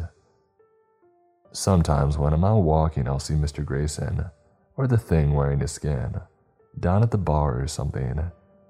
It smiles at me every time that it sees me. This morning I woke up and walked into the living room. My girlfriend sitting in the corner of the room, staring into nothingness again, and I sighed. "Hey, I'm going to the store, you need anything?" I asked my girlfriend Sarah. Her body just convulsed wildly. I think that was a no. It was around seven in the morning, so it was early enough for what I had in mind. I walked to the store where this entire thing had started. It felt like a lifetime ago by then. Jeremy was at the counter still slouched over and breathing heavily. his long greasy black hair down to his shoulders by now, sweaty from the summer heat and stuck to his face and neck like black tentacles. I put a bottle of Coke on the counter, but that's not why I was there. And he seemed to know it too, because he slightly raised his head to get a better look at me. He nodded as if to acknowledge my presence. "You know that I know what you are, right?" I asked. Jeremy nodded his head in that disgusting, inhuman fashion. "So?" Jeremy muttered in that voice that almost sounded human, but not quite. I shrugged, I laughed. Jeremy smiled at me with a snake-like smile, and I laughed some more. I don't know why it was so funny to me, but I couldn't really stop laughing. He was right, so what? I'm surrounded by skin-stealing monsters, and I know this, and I can't do anything about it. It was so funny, so absurd. It's like I'm an insect struggling inside the mouth of a Venus flytrap. I laughed all the way back home. I laughed as I entered my apartment. My girlfriend Sarah still shaking in the corner of the room. I laughed as I sat down on the couch and turned on the television and watched a world leader give a speech. His shoulders slouched, hair over his eyes.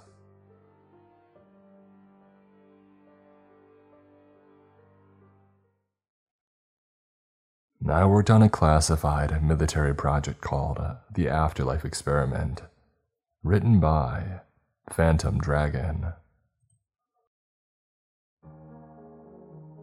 For all security reasons, I wish to remain anonymous, so for now you can call me John Doe. I'm here to tell you of my experience into the afterlife, an experience that I wish I haven't undergone, along with two of my former colleagues. God bless their souls, and I hope like crazy that they get out of that miserable place. I suppose that it was my fault their souls are now trapped in there, with those hideous things inside of it. I can only pray with my good faith that they receive salvation. Some of you may be wondering, what was the afterlife like? What was I doing in there? Well, this was something that was meant to be an experiment, to see if our existence could transcend the notion of physical reality and into what some people call heaven, whatever purgatory, or what some people refer to as the astral plane, or more specifically the afterlife. But before I begin, I'll introduce myself with my background. As I said, you can call me John Doe, as I refuse to use my name for security purposes. My former colleagues, who I'll call Jane Doe and Jack Doe, were two of the best-known people that I'd ever worked with for over twenty years. They're gone now, and I blame myself for it. It's been about five years since I left the facility without saying a word about the incident, but I believe now is the time to talk about my experience. I won't give you every detail of my experience, so I'll provide you with the most important parts. This all began when we were working together along with thirty-seven other people in a top-secret military facility that deals with things that humans normally pass off as superstition. Things like U F Os, ghosts, angels, demons, and other mythical creatures and things talked about. We captured very interesting evidence of some of this phenomena, particularly ghosts and U F Os. We even managed to capture the first crystal-clear image of a skinwalker, thanks to one of our top-secret hidden cameras in a forest that the Native Americans said was haunted by said entities. And the creature looked terrifying, but that was nothing compared to what my colleagues and I had experienced during our time in the afterlife. And two weeks had passed at that time, before it was decided that it was not enough to just get clear, irrefutable photos and recordings of such things. So what if someone alive enters into that unknown realm? That was the question one of our superiors had asked. It was then decided that we should see what it was like on the other side, the afterlife. A couple of scientists working in our facility introduced a new form of technology that allows one to go into the afterlife. It was a machine with a bed strapped to it, and it had three tubes with needles at the end of each of them. I didn't know their names at the time. One of the scientists explained that one of these tubes hooked up to the machine, It injects an unknown poison which is capable of killing a person in a matter of seconds without feeling pain, while another tube injects this unknown liquid, which helps neutralize the poison. The third tube injects another unknown liquid that can help revive a person in a matter of seconds. They didn't say what this machine and the liquids are, as they said it's top secret and the machine is one of three prototypes. I suppose they planned for this moment, and just like that, I, along with my two aforementioned colleagues, were selected to take part in this experiment. I was reluctant at first, scared in fact. I was hesitant to say yes. One of the scientists who was working on the machine told us two things. One, the machine is guaranteed to work, as they have tested themselves and everything is working fine. Two, if one of us refused, we'd be serving time in a military prison, and we'll be worse off in there than we would be in the afterlife. Fine, I said. I didn't like the idea of being put in such a military prison, let alone putting my fellow colleagues in that situation too. So I reluctantly agreed, as did my two colleagues, Jane and Jack. We all laid in the beds, strapped to the machines, and the scientists then inserted the tubes into our bodies. Luckily, they injected a numbing medication before they put it in. It would hurt like crazy if it didn't. We all tried our best to stay calm, while the scientists began activating the machines. After a couple of minutes, the machines were ready and the scientists gave us one last question. Keep in mind, I said this works, but I also said this is still a prototype, so there's a very slim chance that you might never come back from this. You got fifteen minutes. Do you have any last words before we begin? Yeah, if I don't ever make it back, please tell my wife and children that I love them, I sat in with the chance that I might never come back from this.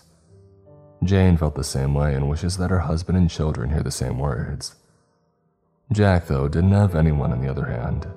I understood that he was a loner and didn't have anyone close to in his life, so he said nothing, and the scientist shrugged it off. He was still a good guy nevertheless, and I respected him along with Jane. Very well, the scientist said, before activating one of the tubes.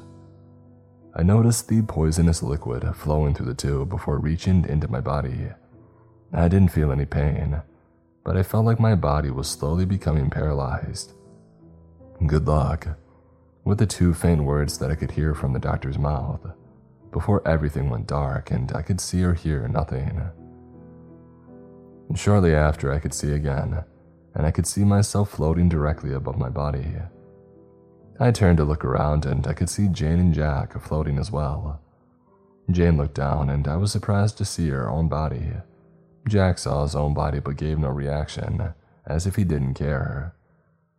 Of course I knew that he was the one who follows orders, but he was also the silent type, sometimes looking depressed. But I guessed that his excellence in combat as well as intelligence gathering brought him into the facility. Nevertheless, I didn't have much time to dwell on his life. I looked around and saw the scientists speaking to each other regarding the experiment. Looking at one of the scientists, I could hear his words crystal clear, but I could also see his face crystal clear as well. He usually shaves his mustache, but I could still see that he missed a tiny spot that appeared to be invisible to the naked eye. I couldn't even tell that he missed it when I was alive. I held back a laughter nonetheless, and my colleagues and I decided that it's time to leave the facility and see what we can find. I was trying to figure out how to descend, but there was nothing that I could do, and that's when I discovered that as soon as I thought of myself descending down, the thought of it somehow made me descend back down on the floor. Jane and Jack looked surprised and I told them what I did. They followed suit and they were amazed by my discovery. It seems that within the afterlife, your thoughts create the situation or the moment for you. To confirm this, I decided to think that I would be in my childhood home, and just like that, I was right there. I couldn't explain how I had gotten there so fast. Perhaps it was the speed of thought. My old house was a few thousand miles away from where I was working at. Suddenly, Jane appeared behind me, followed by Jack. She explained that she thought of being next to me and then it had happened, and Jack thought the same thing. This was an interesting discovery, and this is something we needed to relay to our superiors once this experiment was over. I turned to look again at my house, and I could see that it had been abandoned. No one else had lived in that house for thirty-five years, ever since my parents had passed. I pray that they're in heaven or someplace better, and not in that demonic thing operated by those devils. Understanding that we could move where our thoughts would take us, I decided that we should think ourselves flying forward, and we did. As we started flying, I could hear Jack screaming as he seemed like he was about to hit a building, but to his surprise, he phased through it, which prompted a reminder that we don't have our physical bodies, which is why he passed through the solid structure. We gathered much intel as we could throughout this experience, thinking of places to be at, only to be there instantly, as well as manually flying ourselves for the fun of it. We even saw people who had died or who were currently performing what is called astral projection. I began to marvel at the sight of everything in this world, along with its beauty. And this is when I had this one idea, the very same idea that I regret having now. I decided, what if we went out into space while in the afterlife? What would space be like? Will it be just as beautiful? Jane and Jack had their eyes wide, never thinking such a thing could be possible. But what if there's no air? What if we can't breathe in space? Jack said. Why would you need air when you don't have our bodies? I asked. Come to think of it, the whole time that we were experimenting within the afterlife, we didn't even have a nose or lungs. We all thought of this, but we still appeared to be breathing the same way we did while we were alive. But given that my colleagues were afraid to go up there, I then decided that I should go up into space. I was anxious to think myself being in space, so I decided to fly up ahead and use my thoughts to make myself go up faster and faster. At that moment, I was in space and I could see the moon clearly. It looked more crystal clear, appearing like a ball of rock and sand floating in space. I even looked at the stars and they appeared brighter than they normally look with any telescope or image. Not to mention, I wasn't in any danger, and I was still breathing, apparently. Jane and Jack, though, shortly appeared next to me, and they were in shock and awe at what they saw in space. Everything looks beautiful, Jane said before looking at me. I'm gonna try to go to Jupiter, I said, and decided this time that I'll think myself being there. And shortly after that, I was right there. I could see the planet and I remarked its beauty. However, shortly after a few moments, that wasn't what caught my attention. As I turned to look to my right, I could see what I presumed to be spacecrafts. I became shocked by the experience. It astounded me to see U F Os flying around, and I was just right there, but how? They're literally flying everywhere in space, even around Jupiter. But our cameras, telescopes, and other forms of technology meant for observing space, they couldn't detect them. I was astonished. None of this made any sense whatsoever. One of the ships approached and the beings inside were seen looking at me. One of the figures in the craft looked like a small gray being and smiled at me. I would freak out, but strangely, I could feel its energy. It meant no harm to me, and it was exploring space just like me. I was shocked and anxious, but I also had this understanding that it had no malicious intent towards me. And then just like that, the being turned the ship and left to wherever it was going. I was still afraid, but happy that I'm not in trouble. After a few moments from the ordeal, both Jack and Jane appeared behind me. Hey, we're glad you're fine, John. We were starting to get worried if something had happened to you. I could sense some anxiety coming from you, Jack said. Well, something did happen. I saw one of those little gray beings in an aircraft, and it looked at me and smiled at me before taking off, I told them. I was astonished to see that they laughed and didn't believe me. Nevertheless, I decided to not let it bother me, and we then explored a space shortly after. After looking around, we could see that space was more beautiful than it looked. The stars, moons, and suns were crystal clear and brighter. Jane and Jack then noticed other spacecrafts not belonging to us and were taken aback. We then had this thought of being next to Voyager one's location, and just like that, it happened, and we could see its technological designs. "This thing is huge," Jane said. That's what she said, Jack jokingly stated, and that's when Jane got mad and flipped him off, before we continued on. Now she's never the person to do that, but that's only if you don't get on her bad side or say the wrong things to her. I then decided that besides Jupiter, we should also take a look at the other bigger planets, that being Uranus, Neptune, and of course Saturn. We thought ourselves of being at Uranus and Neptune at first.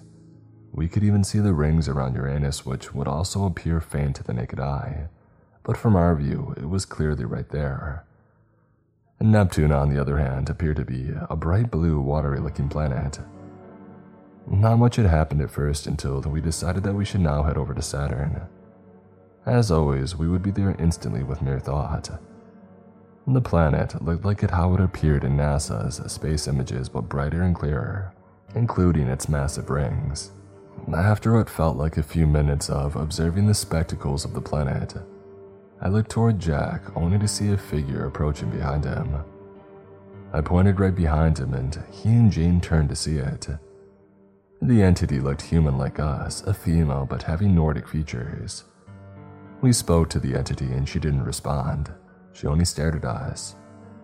I could sense fear and anxiety coming from Jack, as he believed that this entity wasn't from our world and that it might harm us.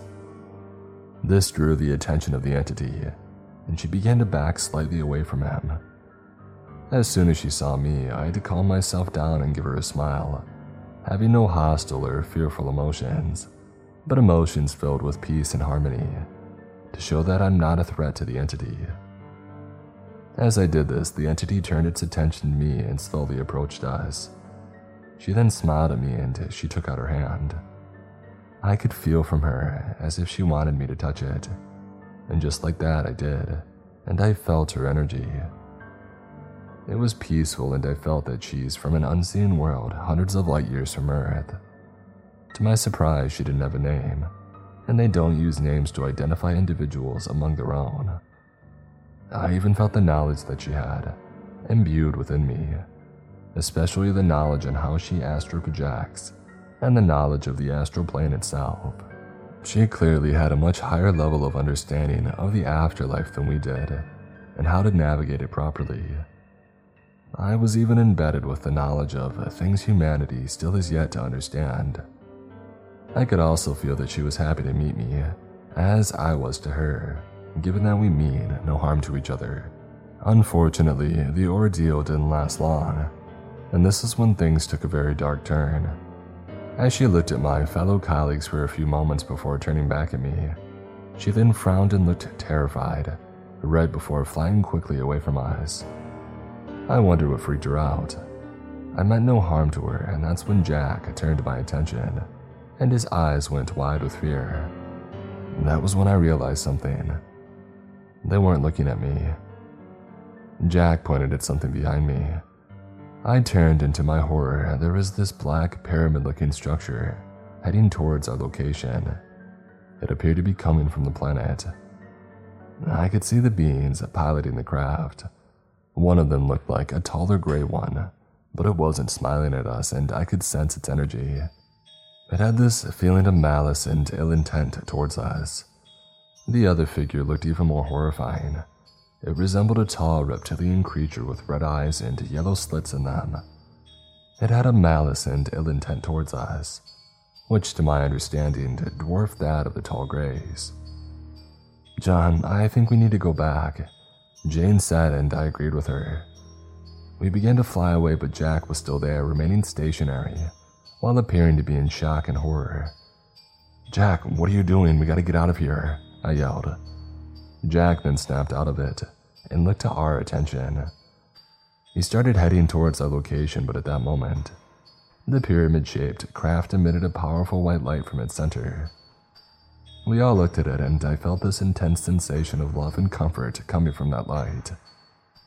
It drew the attention of my two colleagues as well as I, but then I remembered who was piloting the crafts, and the malice and the ill intent they gave off. I snapped out of it, but Jane and Jack were heading towards the craft, "Jane, stop. That's a trick," I yelled. That's when Jane turned to my attention and suddenly snapped out of it after hearing my voice. Jack, on the other hand, was still being drawn into the light. "Jack, stop," I yelled out, but he didn't listen. As he got closer and closer, Jack went after him to try and pull him away. And that's when the light on the craft got much stronger and brighter, drawing Jane's attention once again. A sudden thought burst into my mind upon looking at this. The entity that I had previously met knew about this craft, and I understood why she was fearful. That craft is obviously a trapping mechanism for souls, and from further knowledge I gained from her, souls were being kept inside as small containers inside those ships, and they were used as nothing more than batteries. She was warned about the beings operating the crafts, and they said to have ill intent towards others, including us. After becoming aware of this, I yelled at Jane and Jack. Only this time, Jane wasn't responding, as the light and the effects that it had on them were much stronger. As they got to the end, the light then shut off, revealing an opening within the craft where Jack and Jane went in. Shortly after, I could sense Jack and Jane finally snap out of it, only to be too late. I could then sense that they were being forcibly taken by other beings inside the craft, and they were forced to undergo a powerful shock treatment that affects their souls.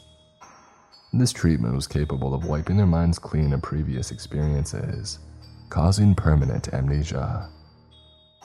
As that wasn't horrifying enough, the beings piloting the craft, they turned their attention towards me. I began to worry and take off as fast as I can, only to be chased down by the craft that was coming at me much quicker. Just as I thought that I would get caught next, I suddenly felt myself being pulled back to my body in a mere instant. And just like that, I suddenly woke up back on the bed. The scientists were happy to see that I was awake, but they appeared to be having trouble on bringing back Jack and Jane. I looked at their bodies and I began to sob. The scientists had no idea what had happened, but I knew the truth. Jack and Jane were gone. "They're dead," I said in a crying mess. "What? How? Did the prototypes fail?" One scientist then asked anxiously. "No, they were taken by those evil creatures," I said out of anger. But they didn't believe me. They simply assumed that I was suffering from mass hysteria. "I'm telling you the truth. Jack and Jane are gone for good," I said out of rage. "That's enough," said one of my superiors. "Come with us to the debriefing room," he then instructed me. In the room, I told them everything that we had seen and experienced. I even told them of the craft that took both Jack and Jane, all of the experiences that occurred, especially my meeting with the Nordic entity and those evil things. All except one of my superiors walked out of the debriefing room without saying a word. I suppose none of them believed a word that I said. That was until the remaining superior held up a folder and put it in front of me. "Open it," he said. I did, and as I did that, it had pictures. I felt my heart pound rapidly for the first time. They were pictures of the same craft, the one that was piloted by those creatures, and it's clear that they were taken by a camera, capable of seeing things that we simply can't see with the naked eye. "They come to our world from time to time," he said, and I listened in. "We had no idea why they're here, but it seems your description of the craft matched the one that we had in the pictures. I figured that you would encounter them, which is why I brought these pictures, and now we know its purpose." It shocked me to realize that our military somehow knew about them, and the fact that we were put into experimentation through this, it made my blood boil. "You mean to tell me that we participated in this experiment just so you could get an idea of what that craft was for? Did you consider any repercussions about this? Seriously, what the heck is going on?" I asked in a mix of frustration and confusion. He then sighed and told me everything. "It was not your initiative to go into space and encounter those crafts. Your mission was clear, to investigate on this world what the existence is like in the afterlife. After being informed of everything you told us, this seems to explain why most crafts belong to other beings don't operate in the same physical reality as us, but they do manifest into our world on occasion. I find it strange and defiant of all scientific and logical explanations, but I suppose the existence works in ways that we still have yet to understand. With that being said, this also managed to provide knowledge on those pyramid-shaped crafts that we were keeping an eye on. One of our previous test dummies decided to test out the prototype, and he got a glimpse of the afterlife, providing us with similar details of your experiences. But unfortunately, the poor soul came back to us shaken with fear. He described the same exact thing that you told us, and your knowledge of them confirmed to us that they're extremely hostile. He refused to undergo another experiment and shortly became clinically insane, before being sent to an asylum to receive treatment. So it was then decided to find new subjects, that being you three. So I was nothing more than a lab rat, forced to endure the most likely risk that I would get caught by that craft and never come back. Is that it? I said. As I said, it was not your initiative. I suppose when we continue with the experiments, our priority is to inform future participants to not go into space, and to avoid those specific crafts for their own safety. My superior then told me before he walked out, leaving me in the room by myself with my own thoughts. I admit I was pissed off, even though it wasn't really my mission to investigate the craft. The fact that they knew about it without telling us, it made me angry. What made it worse was knowing that Jack and Jane are now gone due to this, and as I said, I blame myself for it. Those evil creatures, I hope that one day they pay for their transgressions upon humanity and other beings. But for now, I'm left with nothing but sadness, heartbreak, and my sanity severely damaged from the horrifying experience. The only bright thing about this ordeal is that Jack and Jane are commemorated for their bravery, and Jane's family have been properly compensated. To be honest, that compensation won't fix the fact that she's completely gone for good, never able to see her husband and children ever again.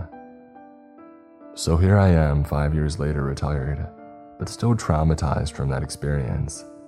Stuck with nothing but wishful thinking that Jane and Jack had managed to escape that craft, saved by other beings, or if God had smite those monsters for their actions.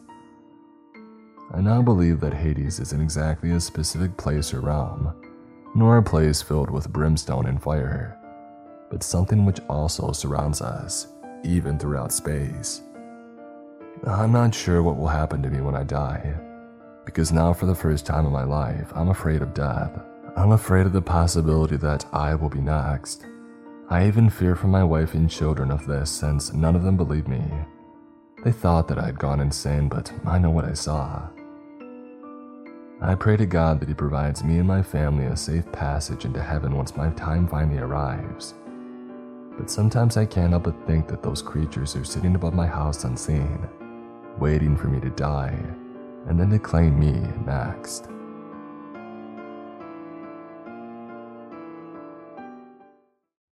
There are creatures in Northern Ontario, creatures that kill. Written by Marcus Starr. I was heading back into town with my buddy Joe after spending the weekend out on a frozen lake, ice fishing and drinking beer. The fish were really biting too. Joe's S U V was stuffed to the gills with walleye and smallmouth bass. The northerly town of Kapuskasing was buried under a mountain of snow, the worst snowfall since the winter of ninety-seven. I've lived my entire life in Northern Ontario, so I've seen my fair share of snow, but nothing like this. But you learn to expect the unexpected in Northern Ontario.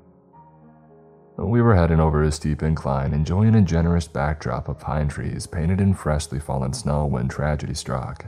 We watched as two police helicopters landed on the small slice of highway, causing the trickles of traffic to grind to a halt.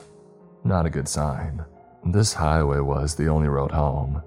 We later learned that a newlywed couple had collided with a transport truck, killing both the husband and wife.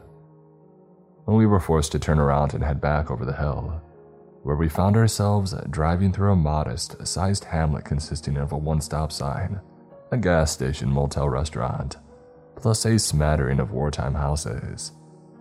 Except all you could see was the pointed rooftops. The houses were completely submerged in snow. It was an incredible sight.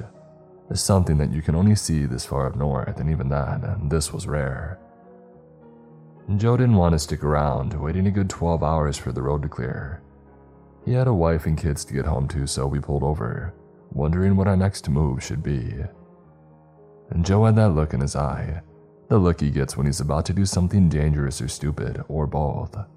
Now I know this look well. "Hang tight," he said, and hold on. We turned onto a crude version of a road, the kind designated for snowmobiles with a stop sign standing a mere three feet tall. The road was extremely narrow, snowbanks as high as trees were towering over us, like large, looming walls of white. If anything were to approach, we would have nowhere to go. There wasn't enough room to turn around, and I was becoming increasingly uneasy. This is how people get hurt, or worse. "Are you sure this is safe?" I asked, hating the sound of my voice. Joe ignored me or simply didn't hear me. He was busy white-knuckling the minivan through the snow tunnel trail, the glare of the setting sun blinding us the entire time. We drove for fifteen minutes, knifing our way along the icy road, which was bumpier than a wooden roller coaster. It was obvious that we shouldn't be here. The impending darkness didn't improve my mood one bit either. I had a bad feeling about this. Joe stopped the van. "What's up?" I asked, not trusting the look on his face. Joe didn't answer. I could see his mind at work, assessing the direness of our situation. "I've got to turn this thing around somehow," he finally said. I couldn't see how this was even possible, as we were sandwiched between two colossal snowbanks. Something flickered inside Joe's dark eyes. "What's that up ahead?" he asked, flashing on the high beams. "I think it's a road." It was. We edged a bit further, stopping at this makeshift road. There were no signs of road markings to be seen, nothing. In fact, this road looked worse than the one that we were on. "Let's see where it goes," Joe said, cranking the wheel. As the minivan lumbered down the unmarked road, an ominous feeling swept over me. It was impossible to ignore. We were in trouble, and there was no denying that. We were completely off the grid. Not even Google Maps could save us. There was only one way to go, and that was straight. The road was leading us into the dark of the forest, and when you're this far north, that's never a good idea. Especially at night, and that's when the wolves come out. It was looking to be a moonless night, which didn't help us one bit. Joe's hands were quivering as he clenched the wheel, keeping us from skidding into the towering snowbank. He kept assuring me that we would be alright, but I've heard that one before. Joe slammed on the brakes. "You see that?" he pointed. "Over there." I squinted my eyes. "Look," he said. "Fire." Deep into the forest, I spotted a small, flickering flame dancing blue and orange and yellow and wild, probably a campfire. Just then, a strange and disturbing sound crackled through the night like a howling wolf. "You hear that?" he asked. The animal cried out again. It was the loneliest yowl that I'd ever heard. "There he goes again." It sounded like a wolf, except it didn't sound like any wolf that I had heard before, and I had heard plenty. Whatever it was, it was dangerously close. "Wolf," I said nervously, but not believing it. But as soon as those words left my mouth, a pair of glowing red eyes appeared out of nowhere. Joe stopped the car and killed the lights. "Be still," he said, and I did just that. I sat motionless beside him in the car, but my hands were shaking. Those laser red eyes were approaching at an impossible speed. "Reach back and grab the gun," Joe whispered. I tried, but it was out of reach. They were on his side, closer to the back. Those glowing eyes flashed on and off, and for a moment everything was still. Then, from out of nowhere, the beast lunged onto the hood of the van. We both screamed in unison. The thing was huge, unlike any animal I'd ever seen. It looked like an overgrown German shepherd, except it was standing on its hind legs like a human. It was snarling at us, making ungodly noises, thrashing about. The creature was long and gangly, frothing at the mouth and clearly rabid. "Dog man," Joe said, clearly astonished. I don't believe it." Joe gunned it, looking to run the thing over and speed away, but the wheels were caught on ice. Without warning, the beast leapt off the hood and started scratching at my door. Its claws like daggers, tearing the door from its hinges. It smashed through the windshield, shattering into a million pieces. With its dog-like face twisted in rage, the thing took a swipe at me, its long toothy claws just inches from ripping my eyeballs from their sockets. The S U V shook, spilling the cooler of dead fish. The smell was atrocious. The dog man disagreed, and before it could rip apart my throat with its curvy claws, the creature turned from me and trampled to the back of the van, where it devoured the fish in seconds flat. Its muzzle turned blood red. Watching it lick the fish guts from its paws was sickening. This isn't how I wanted to die. The dogman's razor-sharp teeth were on full display. The insidious brute seemed guaranteed to kill us both. We were, in fact, the main course. It took a tentative step towards us, licking its filthy face. I gave Joe a look that said, "Nice knowing you, pal," when out of nowhere came an ear-ringing blast, striking the creature in the shoulder. The thing screamed in protest, and then came another shot, hitting the beast square in the chest. Blood spilled like wine across the interior of the S U V. "Someone's shooting at it," Joe proclaimed. Three more shots rang out. The creature snarled, wiped the fleshy cartilage from its bloodied face, and then attacked. Another bang. The shot went wide, but it was enough to send the beast scurrying back into the woods. "Holy heck," Joe said in a shaky voice. Without a second thought, he pulled his seat back as far as it could go, and then shimmied his way into the back of the van and grabbed the gun. "Oh, we're gonna need this." All of a sudden, it was freezing. With the vehicle off and the windshield busted in, it was an igloo inside the van. "It's getting cold in here, eh?" I said, shaking uncontrollably. A large plume of steam escaped from my face as I spoke. I was in shock. I had no idea what that thing was, but it dang near killed me. The scene inside of the minivan was that out of a horror movie, and the smell was even worse. I tried opening the door, but it wouldn't budge. Joe tried his door with the same result. We were stuck. I would slice myself to shreds before I got halfway through my windshield. Joe's door had a bullet hole where the handle should be, and we would have to escape through the back, blood and guts and fish bones and all. It was rough, but we did it. Once outside, I scanned the area, searching for that dog creature that almost got us, but it had vanished. Joe's shotgun was aimed at a speck of light approaching from straight ahead. A car. Within minutes, we were greeted by a Volkswagen microbus. It stopped directly in front of us.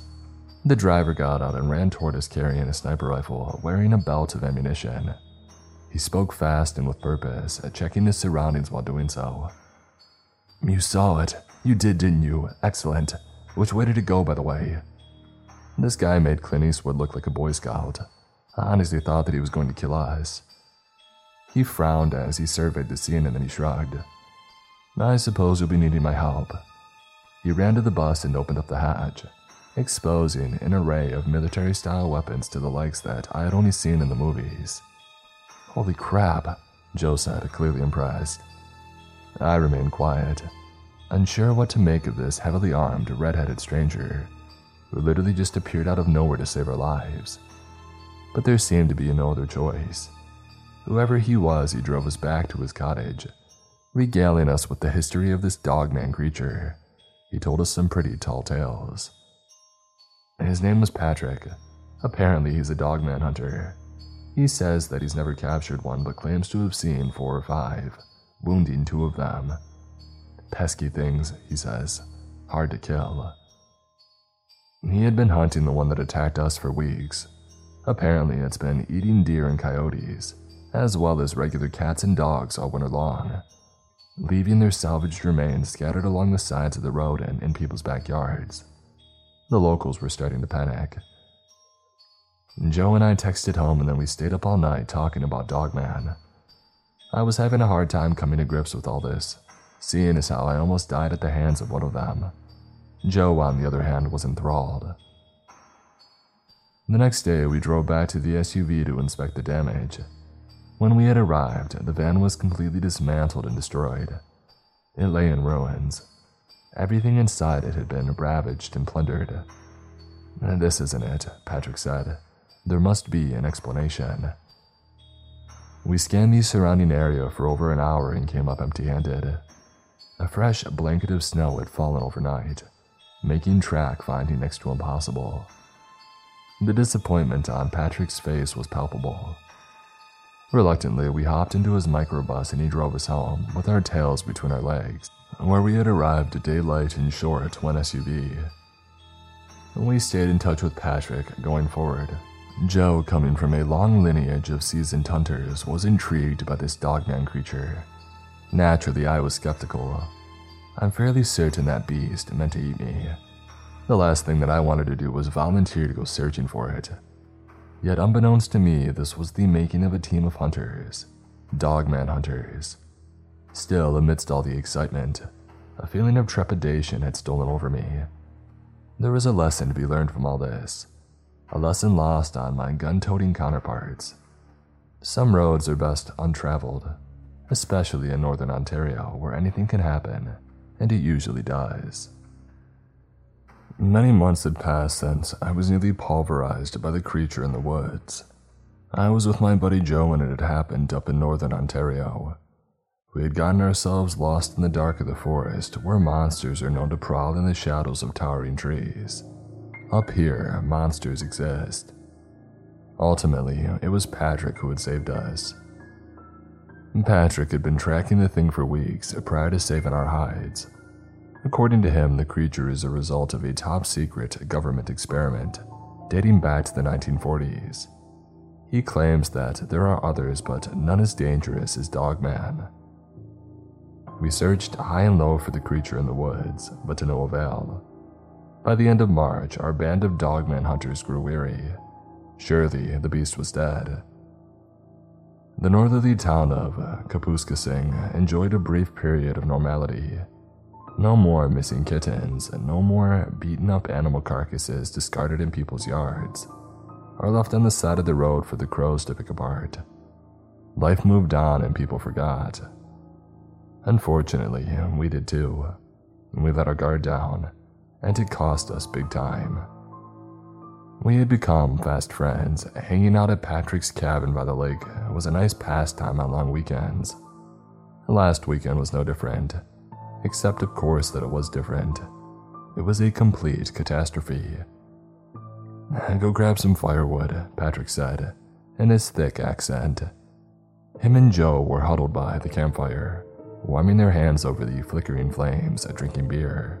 The evening was cold and breezy. The grass was wet from the previous night's rainfall. The moon hung like a bowling ball, big and round and full of holes. I forced myself off the patio chair and went in search of firewood. Behind the cabin, nearing the rim of the forest, I caught a whiff of something foul. A mixture of grease and wet fur. I gagged, figuring that it was a bear. I picked up the pace. The last thing that I wanted was to be bear food. Something shot through the dense woodland, a stone's throw from where I was standing, making my hair stand on end, and then it released a desperate howl. The sound filled me with dread. That's no bear. I scanned the vicinity, cursing myself for not bringing a flashlight. All I could see was lake and forest. The feeling that I was being watched was impossible to ignore. Twigs snapped. I spun around like a superhero. Two laser red eyes were peering at me through the thick of the brush. Dogman. I scampered back to camp like a scared puppy. Patrick was yammering on and on about his precious Habs, and while they'll do better next year. He was furious. Never mess with a French Canadian when it comes to hockey, especially when you're dealing with the Montreal Canadiens. "Guys," I said, dropping the wood in front of the fire. Patrick ignored me. I tried my luck with Joe. "Joe," I cried, "something's out there." That caught their attention. In this part of the world, when someone utters that phrase, you'd better take notice. Joe and Patrick sat upright. Before I could get another word in, the creature in the woods howled. The sound ricocheted off the frigid lake like a fresh breeze. It sounded close. "Ah, crap," Patrick slurred. his face twisted in torment. This is a man who prides himself on being prepared, which none of us were at that moment. "Joe," he snapped, "go grab the guns." Joe stood up abruptly. The lawn chair stuck to his backside like something out of a Winnie the Pooh movie. He stumbled and fell face first onto the soggy ground. Not a shining moment. Patrick cursed in French. "Fine, I'll do it myself," he said, and hurried towards his heavily armored microbus. Something growled, deep and guttural. Joe shot me a look that said, "Let's go," and we raced to the safety of the cabin, slamming the door behind us. "Patrick better hurry," Joe said, gasping for air. His face looked like milk. We scooted to the window which overlooked the driveway, and Patrick was fumbling for his keys, trying to unlock the hatch. He dropped the keys. One could imagine the cocktail of cuss words coming from his mouth at that moment. Nobody swears like the French. Our beating hearts sounded like bombs in the otherwise dead silent cabin. Our eyes were glued to Patrick, who had retrieved his precious car keys. As Patrick was opening the trunk, something lunged in front of the cabin window. We both screamed in unison, "Dogman!" The beast was hideous, and it scowled at us through the frosted glass, exposing an artillery of jagged white teeth. Its muzzle drenched in drool, it stood on its muscular hind legs, flexing its gangly jaws inches from our faces. I gasped. This was the dogman that nearly tore me to shreds a few months earlier. The door handle turned as the creature clawed at the cabin door, trying to get inside. The beast roared, sending shivers down my spine, and then it crashed into the door. Once again, my life flashed before my eyes. The creature in the woods had come back, and now it was going to finish me off. Shots rang out, sounding like a million volts of thunder. Joe and I dropped to the floor and ate dust. Outside, Patrick was whooping and hollering and cussing in French. Joe stood up and peeked outside. The look that he gave me wasn't encouraging. More shots were fired. I shot to my feet like a firecracker. Patrick's infamous Chuck Norris grin was plastered across his freckled face. In his hands was a semi-automatic rifle. The dog-like creature jumped on top of the microbus, screaming in protest. Before Patrick could even take aim, the beast flew off the van and tackled him to the ground. "No!" I cried out. Terror enveloped me. My hands were shaking and my legs were butter. Joe grabbed the twelve gauge shotgun off the wall. He cocked it, and then using the butt of the weapon, he smashed through the window and pointed the weapon. "Dang it," he said. "I can't get a line on the thing." Meanwhile, Patrick was being mauled. The menacing mud had him pinned to the ground and was tearing him to shreds. The creature's face was a mess. Its claws clenched around Patrick's neck, squeezing the life out of him. Patrick, reaching desperately for his weapon, was covered head to toe in scratches. Fury found me. If this creature thinks that it can feast on my friend, it's got another thing coming. I found a Smith and Wesson lying on top of Patrick's dresser. It would have to do. I opened the cabin door, took aim, and fired. Bam, and the creature collapsed headfirst on top of Patrick, who quickly freed himself. He found his semi-automatic and went berserk. Joe and I stood transfixed as a bouquet of bullets pulverized the dogman. Blood and guts and entrails exploded from its chest, like spaghetti hitting a fan, covering the beast head to toe. The creature shrieked. Its crimson teeth glistened under the pale moonlight. It took a tentative step back and wiped the blood from its muzzle, and then attacked. With one quick swipe, the beast tore off Patrick's left arm. "Pat!" Joe proclaimed. Joe rushed outside and shot the creature in the back. Patrick fell from its grip like a sack of stones. The beast was caked in red. It looked at Joe and it charged, and Joe flew into the cabin head first, making it just in the nick of time. The cabin door groaned as the beast slammed into it. The door was on its last legs. Patrick was crying for help. "We gotta save him," I said, in between bouts of hysteria. Joe was trembling. He had nearly been dogman food. I know the feeling. The animal was clawing at the door, grunting. "The freezer," I said. Of course, Joe said, reading my mind. Dogs like food, especially meat, something that this cabin has plenty of. I found a pack of frozen moose steaks from the freezer. The creature was crouched over Patrick, ready to finish him off. I whistled, stealing its attention, and then tossed the meat out the door. The beast started sniffing the offering. Its tongue was dripping with blood, Patrick's blood. The dogman raised its ugly head, and then it attacked the steaks like a hungry bear. Meanwhile, Patrick's intestines spilled across his sweater, and his lifeless body lay on sodden soil, next to an arm that moments ago had belonged to him. The monster was gnawing away in the frozen flesh, grunting and groaning, and the sound was sickening. Joe cocked and fired, and the shot went wide.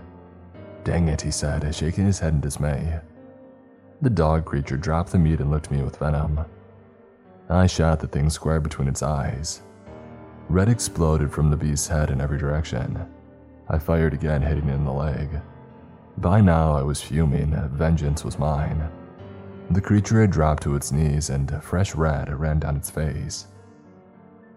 My eyes darted towards Patrick, who was barely hanging on by a thread. Miraculously, he had managed to prop himself up against the back of the van. He was panting. Blood was pouring out of him like wet paint. The creature cried out, sending a wave of chills down my spine. Something called back, and then another. There were others. "There must be more of them," I said, barely recognizing the sound of my voice. The howling continued. A pack of dogmans filled the endless night with song. Joe came up behind me. His eyes told me everything that I needed to know. "On three," he whispered. Joe counted. On three, the door swung open and Joe and I jumped outside, shooting the beast again and again, its body obliterated by the onslaught of ammunition. The dogman floundered but somehow held its ground, but finally, as our attack persisted, the creature retreated back into the thick of the forest, leaving a trail of red and matted fur behind. Suddenly, the world went still. Patrick whimpered. "He needs a doctor," I said, "and fast." Joe called a nine one one while I stood next to Patrick, holding his one and only hand. It was iceberg cold. He was leaking a tremendous amount of blood, and his eyes were barely open, his breathing shallow. Joe arrived with first aid. We tended to Patrick the best that we could, but his prospects weren't good. This far north, ambulances are not waiting around the corner. They don't come on a whim. It took about an hour before the helicopter arrived. Patrick was flown to the nearest hospital, and the cops had showed up soon thereafter with a boatload of questions. Apparently, they were acutely aware of this dogman creature, and they had been for quite some time. This didn't make me feel any better. The thing was still lurking in the forest, not far from where we were standing. Joe and I sat around the fire until the sun came up. There was no sleep for us that night, and we tried to convince ourselves that Patrick would be fine. He's the toughest guy that we knew. If anybody could survive an attack of that magnitude, it would be him. Meanwhile, we kept a close eye on the edge of the forest, waiting for the creature from the woods to return. And Patrick called the following day. Sadly, the doctors couldn't save his arm, but they did save his life. He seemed in good spirits, but was heavily sedated and unable to talk for long. The weight of the world fell from our shoulders. I wouldn't worry too much about Patrick. Knowing him, he's plotting his revenge as I type this out. I certainly wouldn't put it past him. Word travels fast in the north. The town of Kapuskasing was once again placed on high alert. People prepared, and there are creatures in the woods. Creatures that rip limbs from your body. Creatures that sink their teeth into your flesh and claw at your throat. And not just one. There are others. That said, if there's only one monster on my mind as I finish typing this story, the creature who came back from the forest, Dogman. Summer went down faster than a cold beer and a warm night. Work stole most of my time. I missed my friends dearly.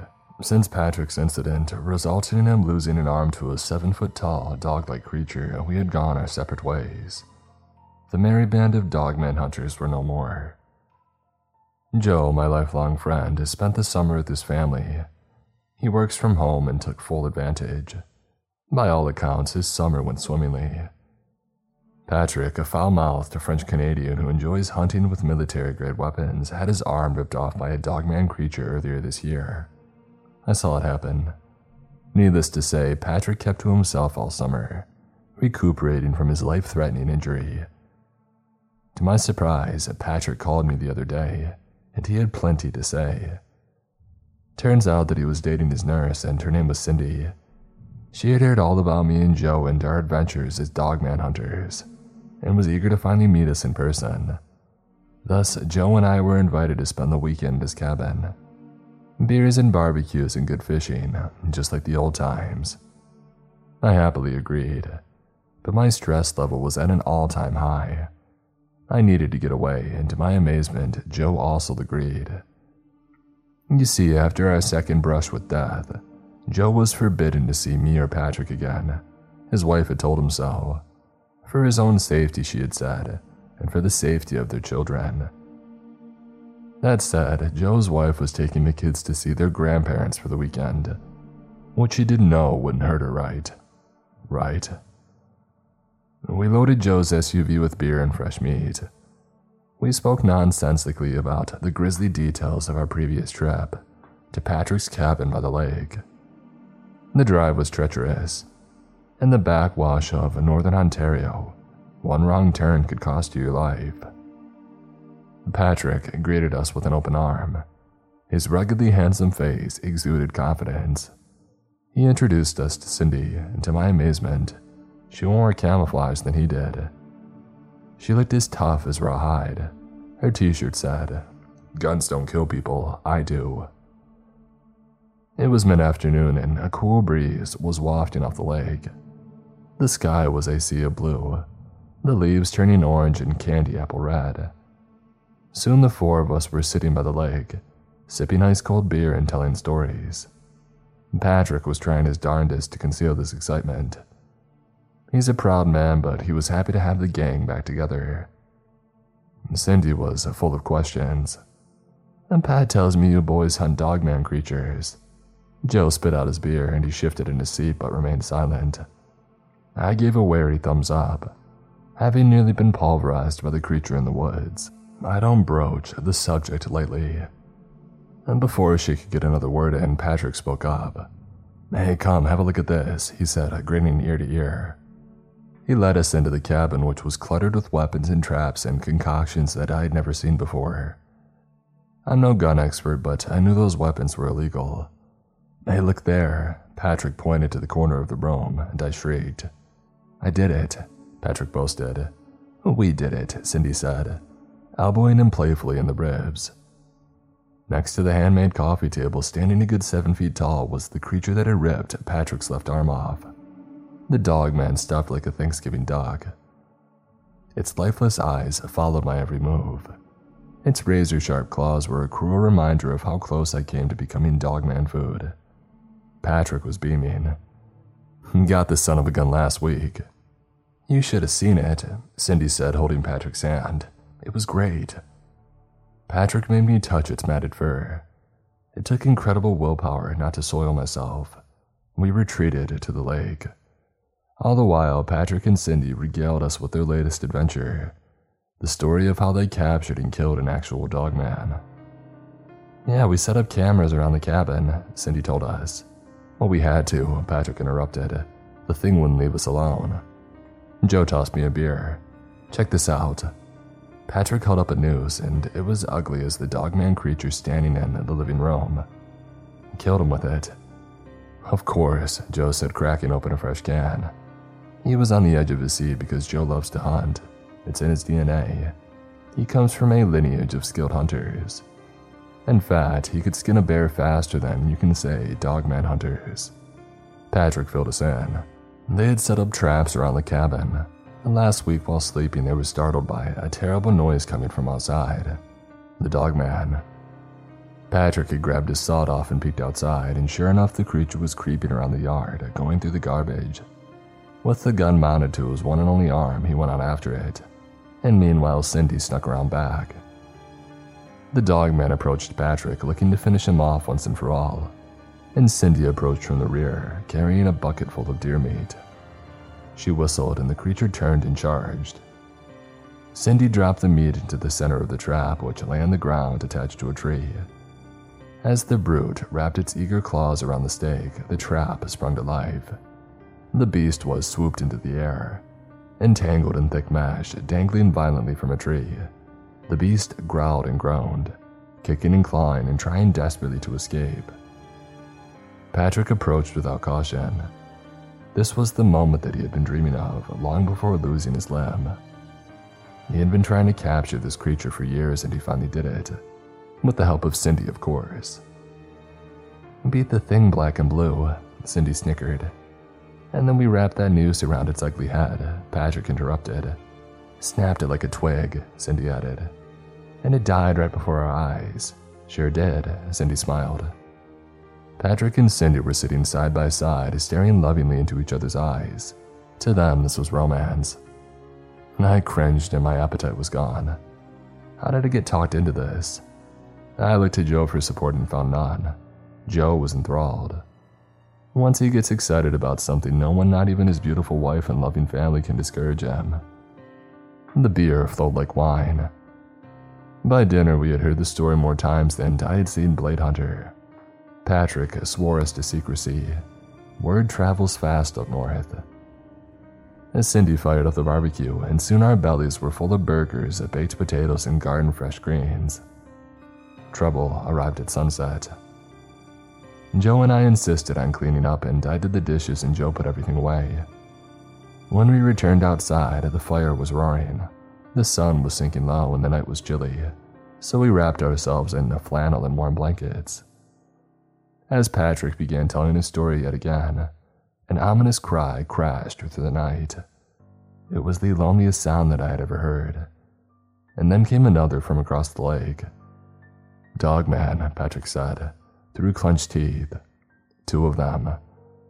He nodded to Cindy, who scooted inside the cabin and returned with weapons.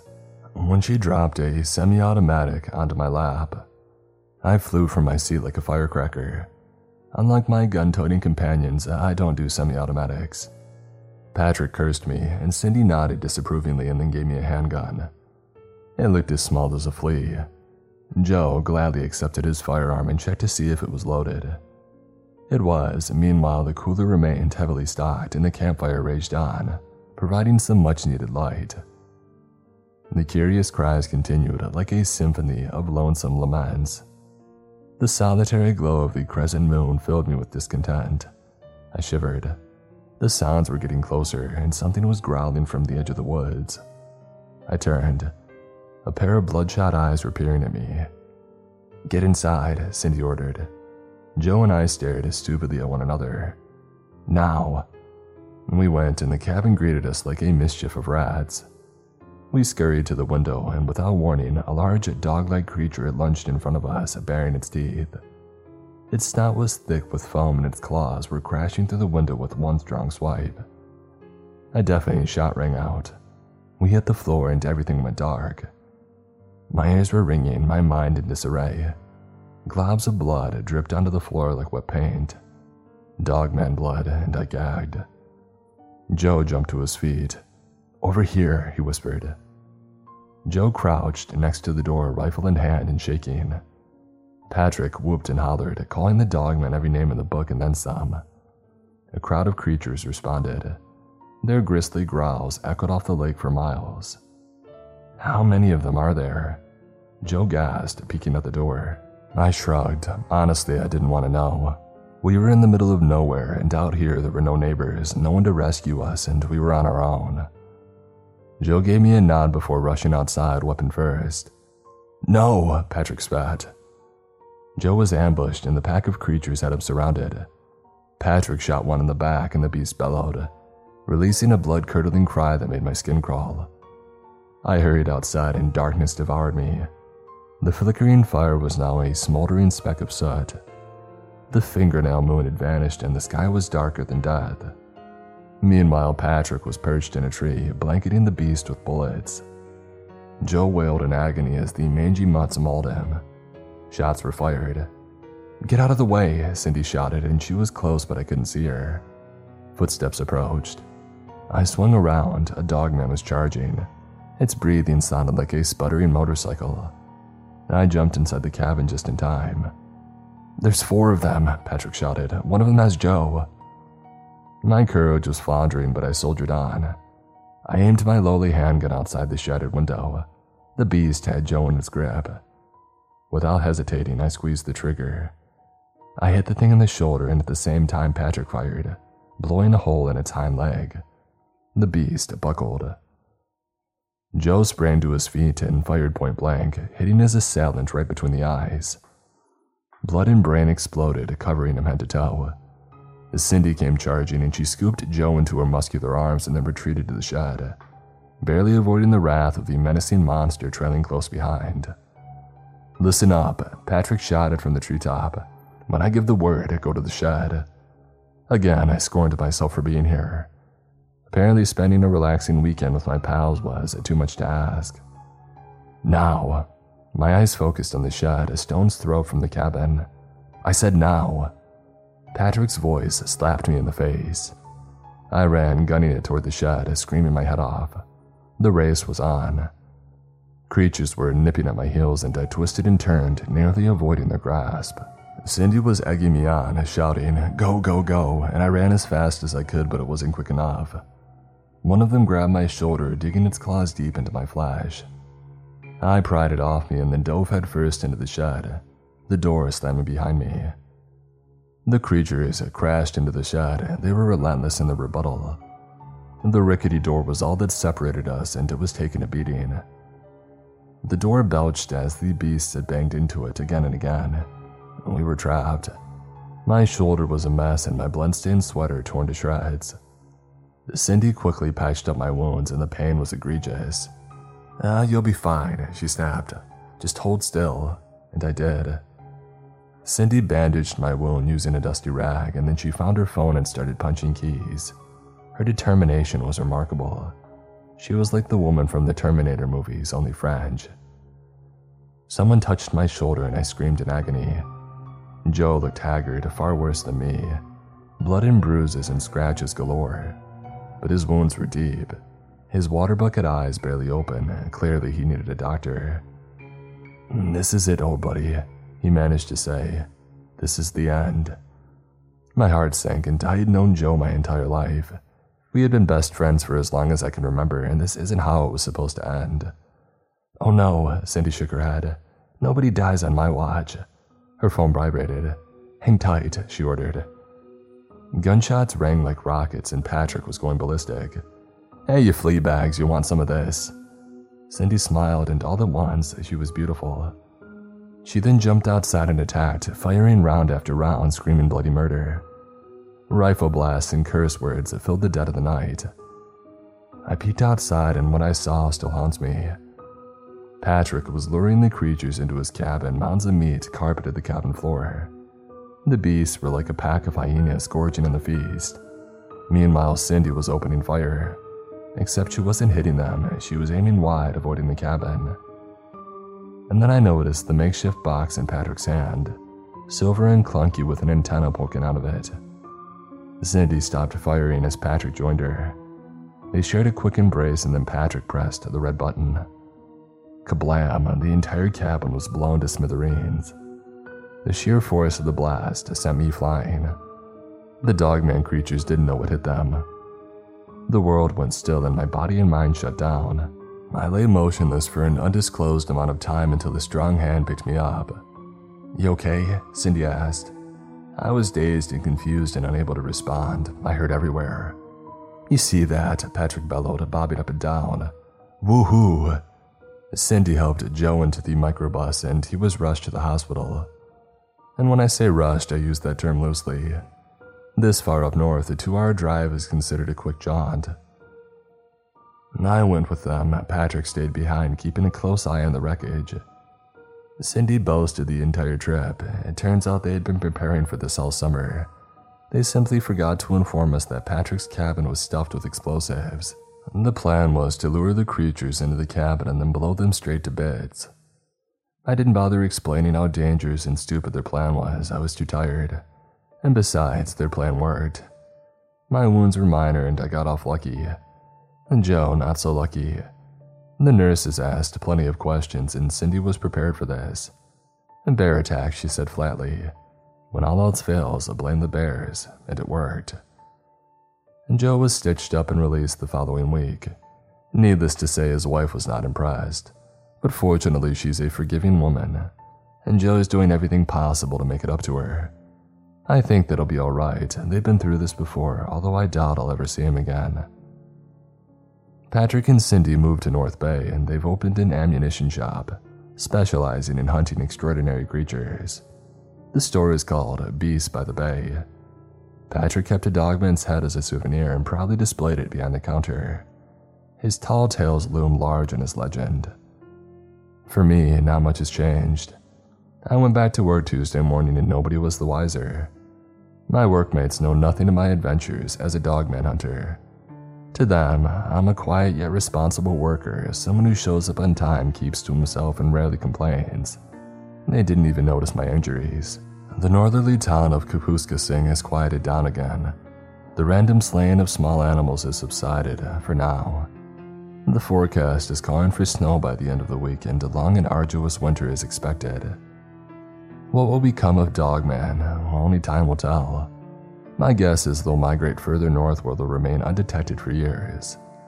You see, these creatures adapt, they feed and they kill, and then they move on. May this story serve as a warning. If you're up in northern Ontario and see a creature in the woods, run away as fast as you can. Take it from somebody who knows. Up here, the creatures will tear you apart limb by limb and feast off your flesh. Their destruction knows no bounds. There are creatures in North Ontario, creatures that kill.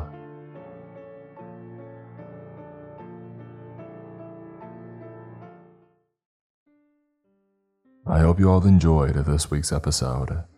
As always, wherever you may be in the world, I hope that you stay safe and sound. And as always, stay creepy.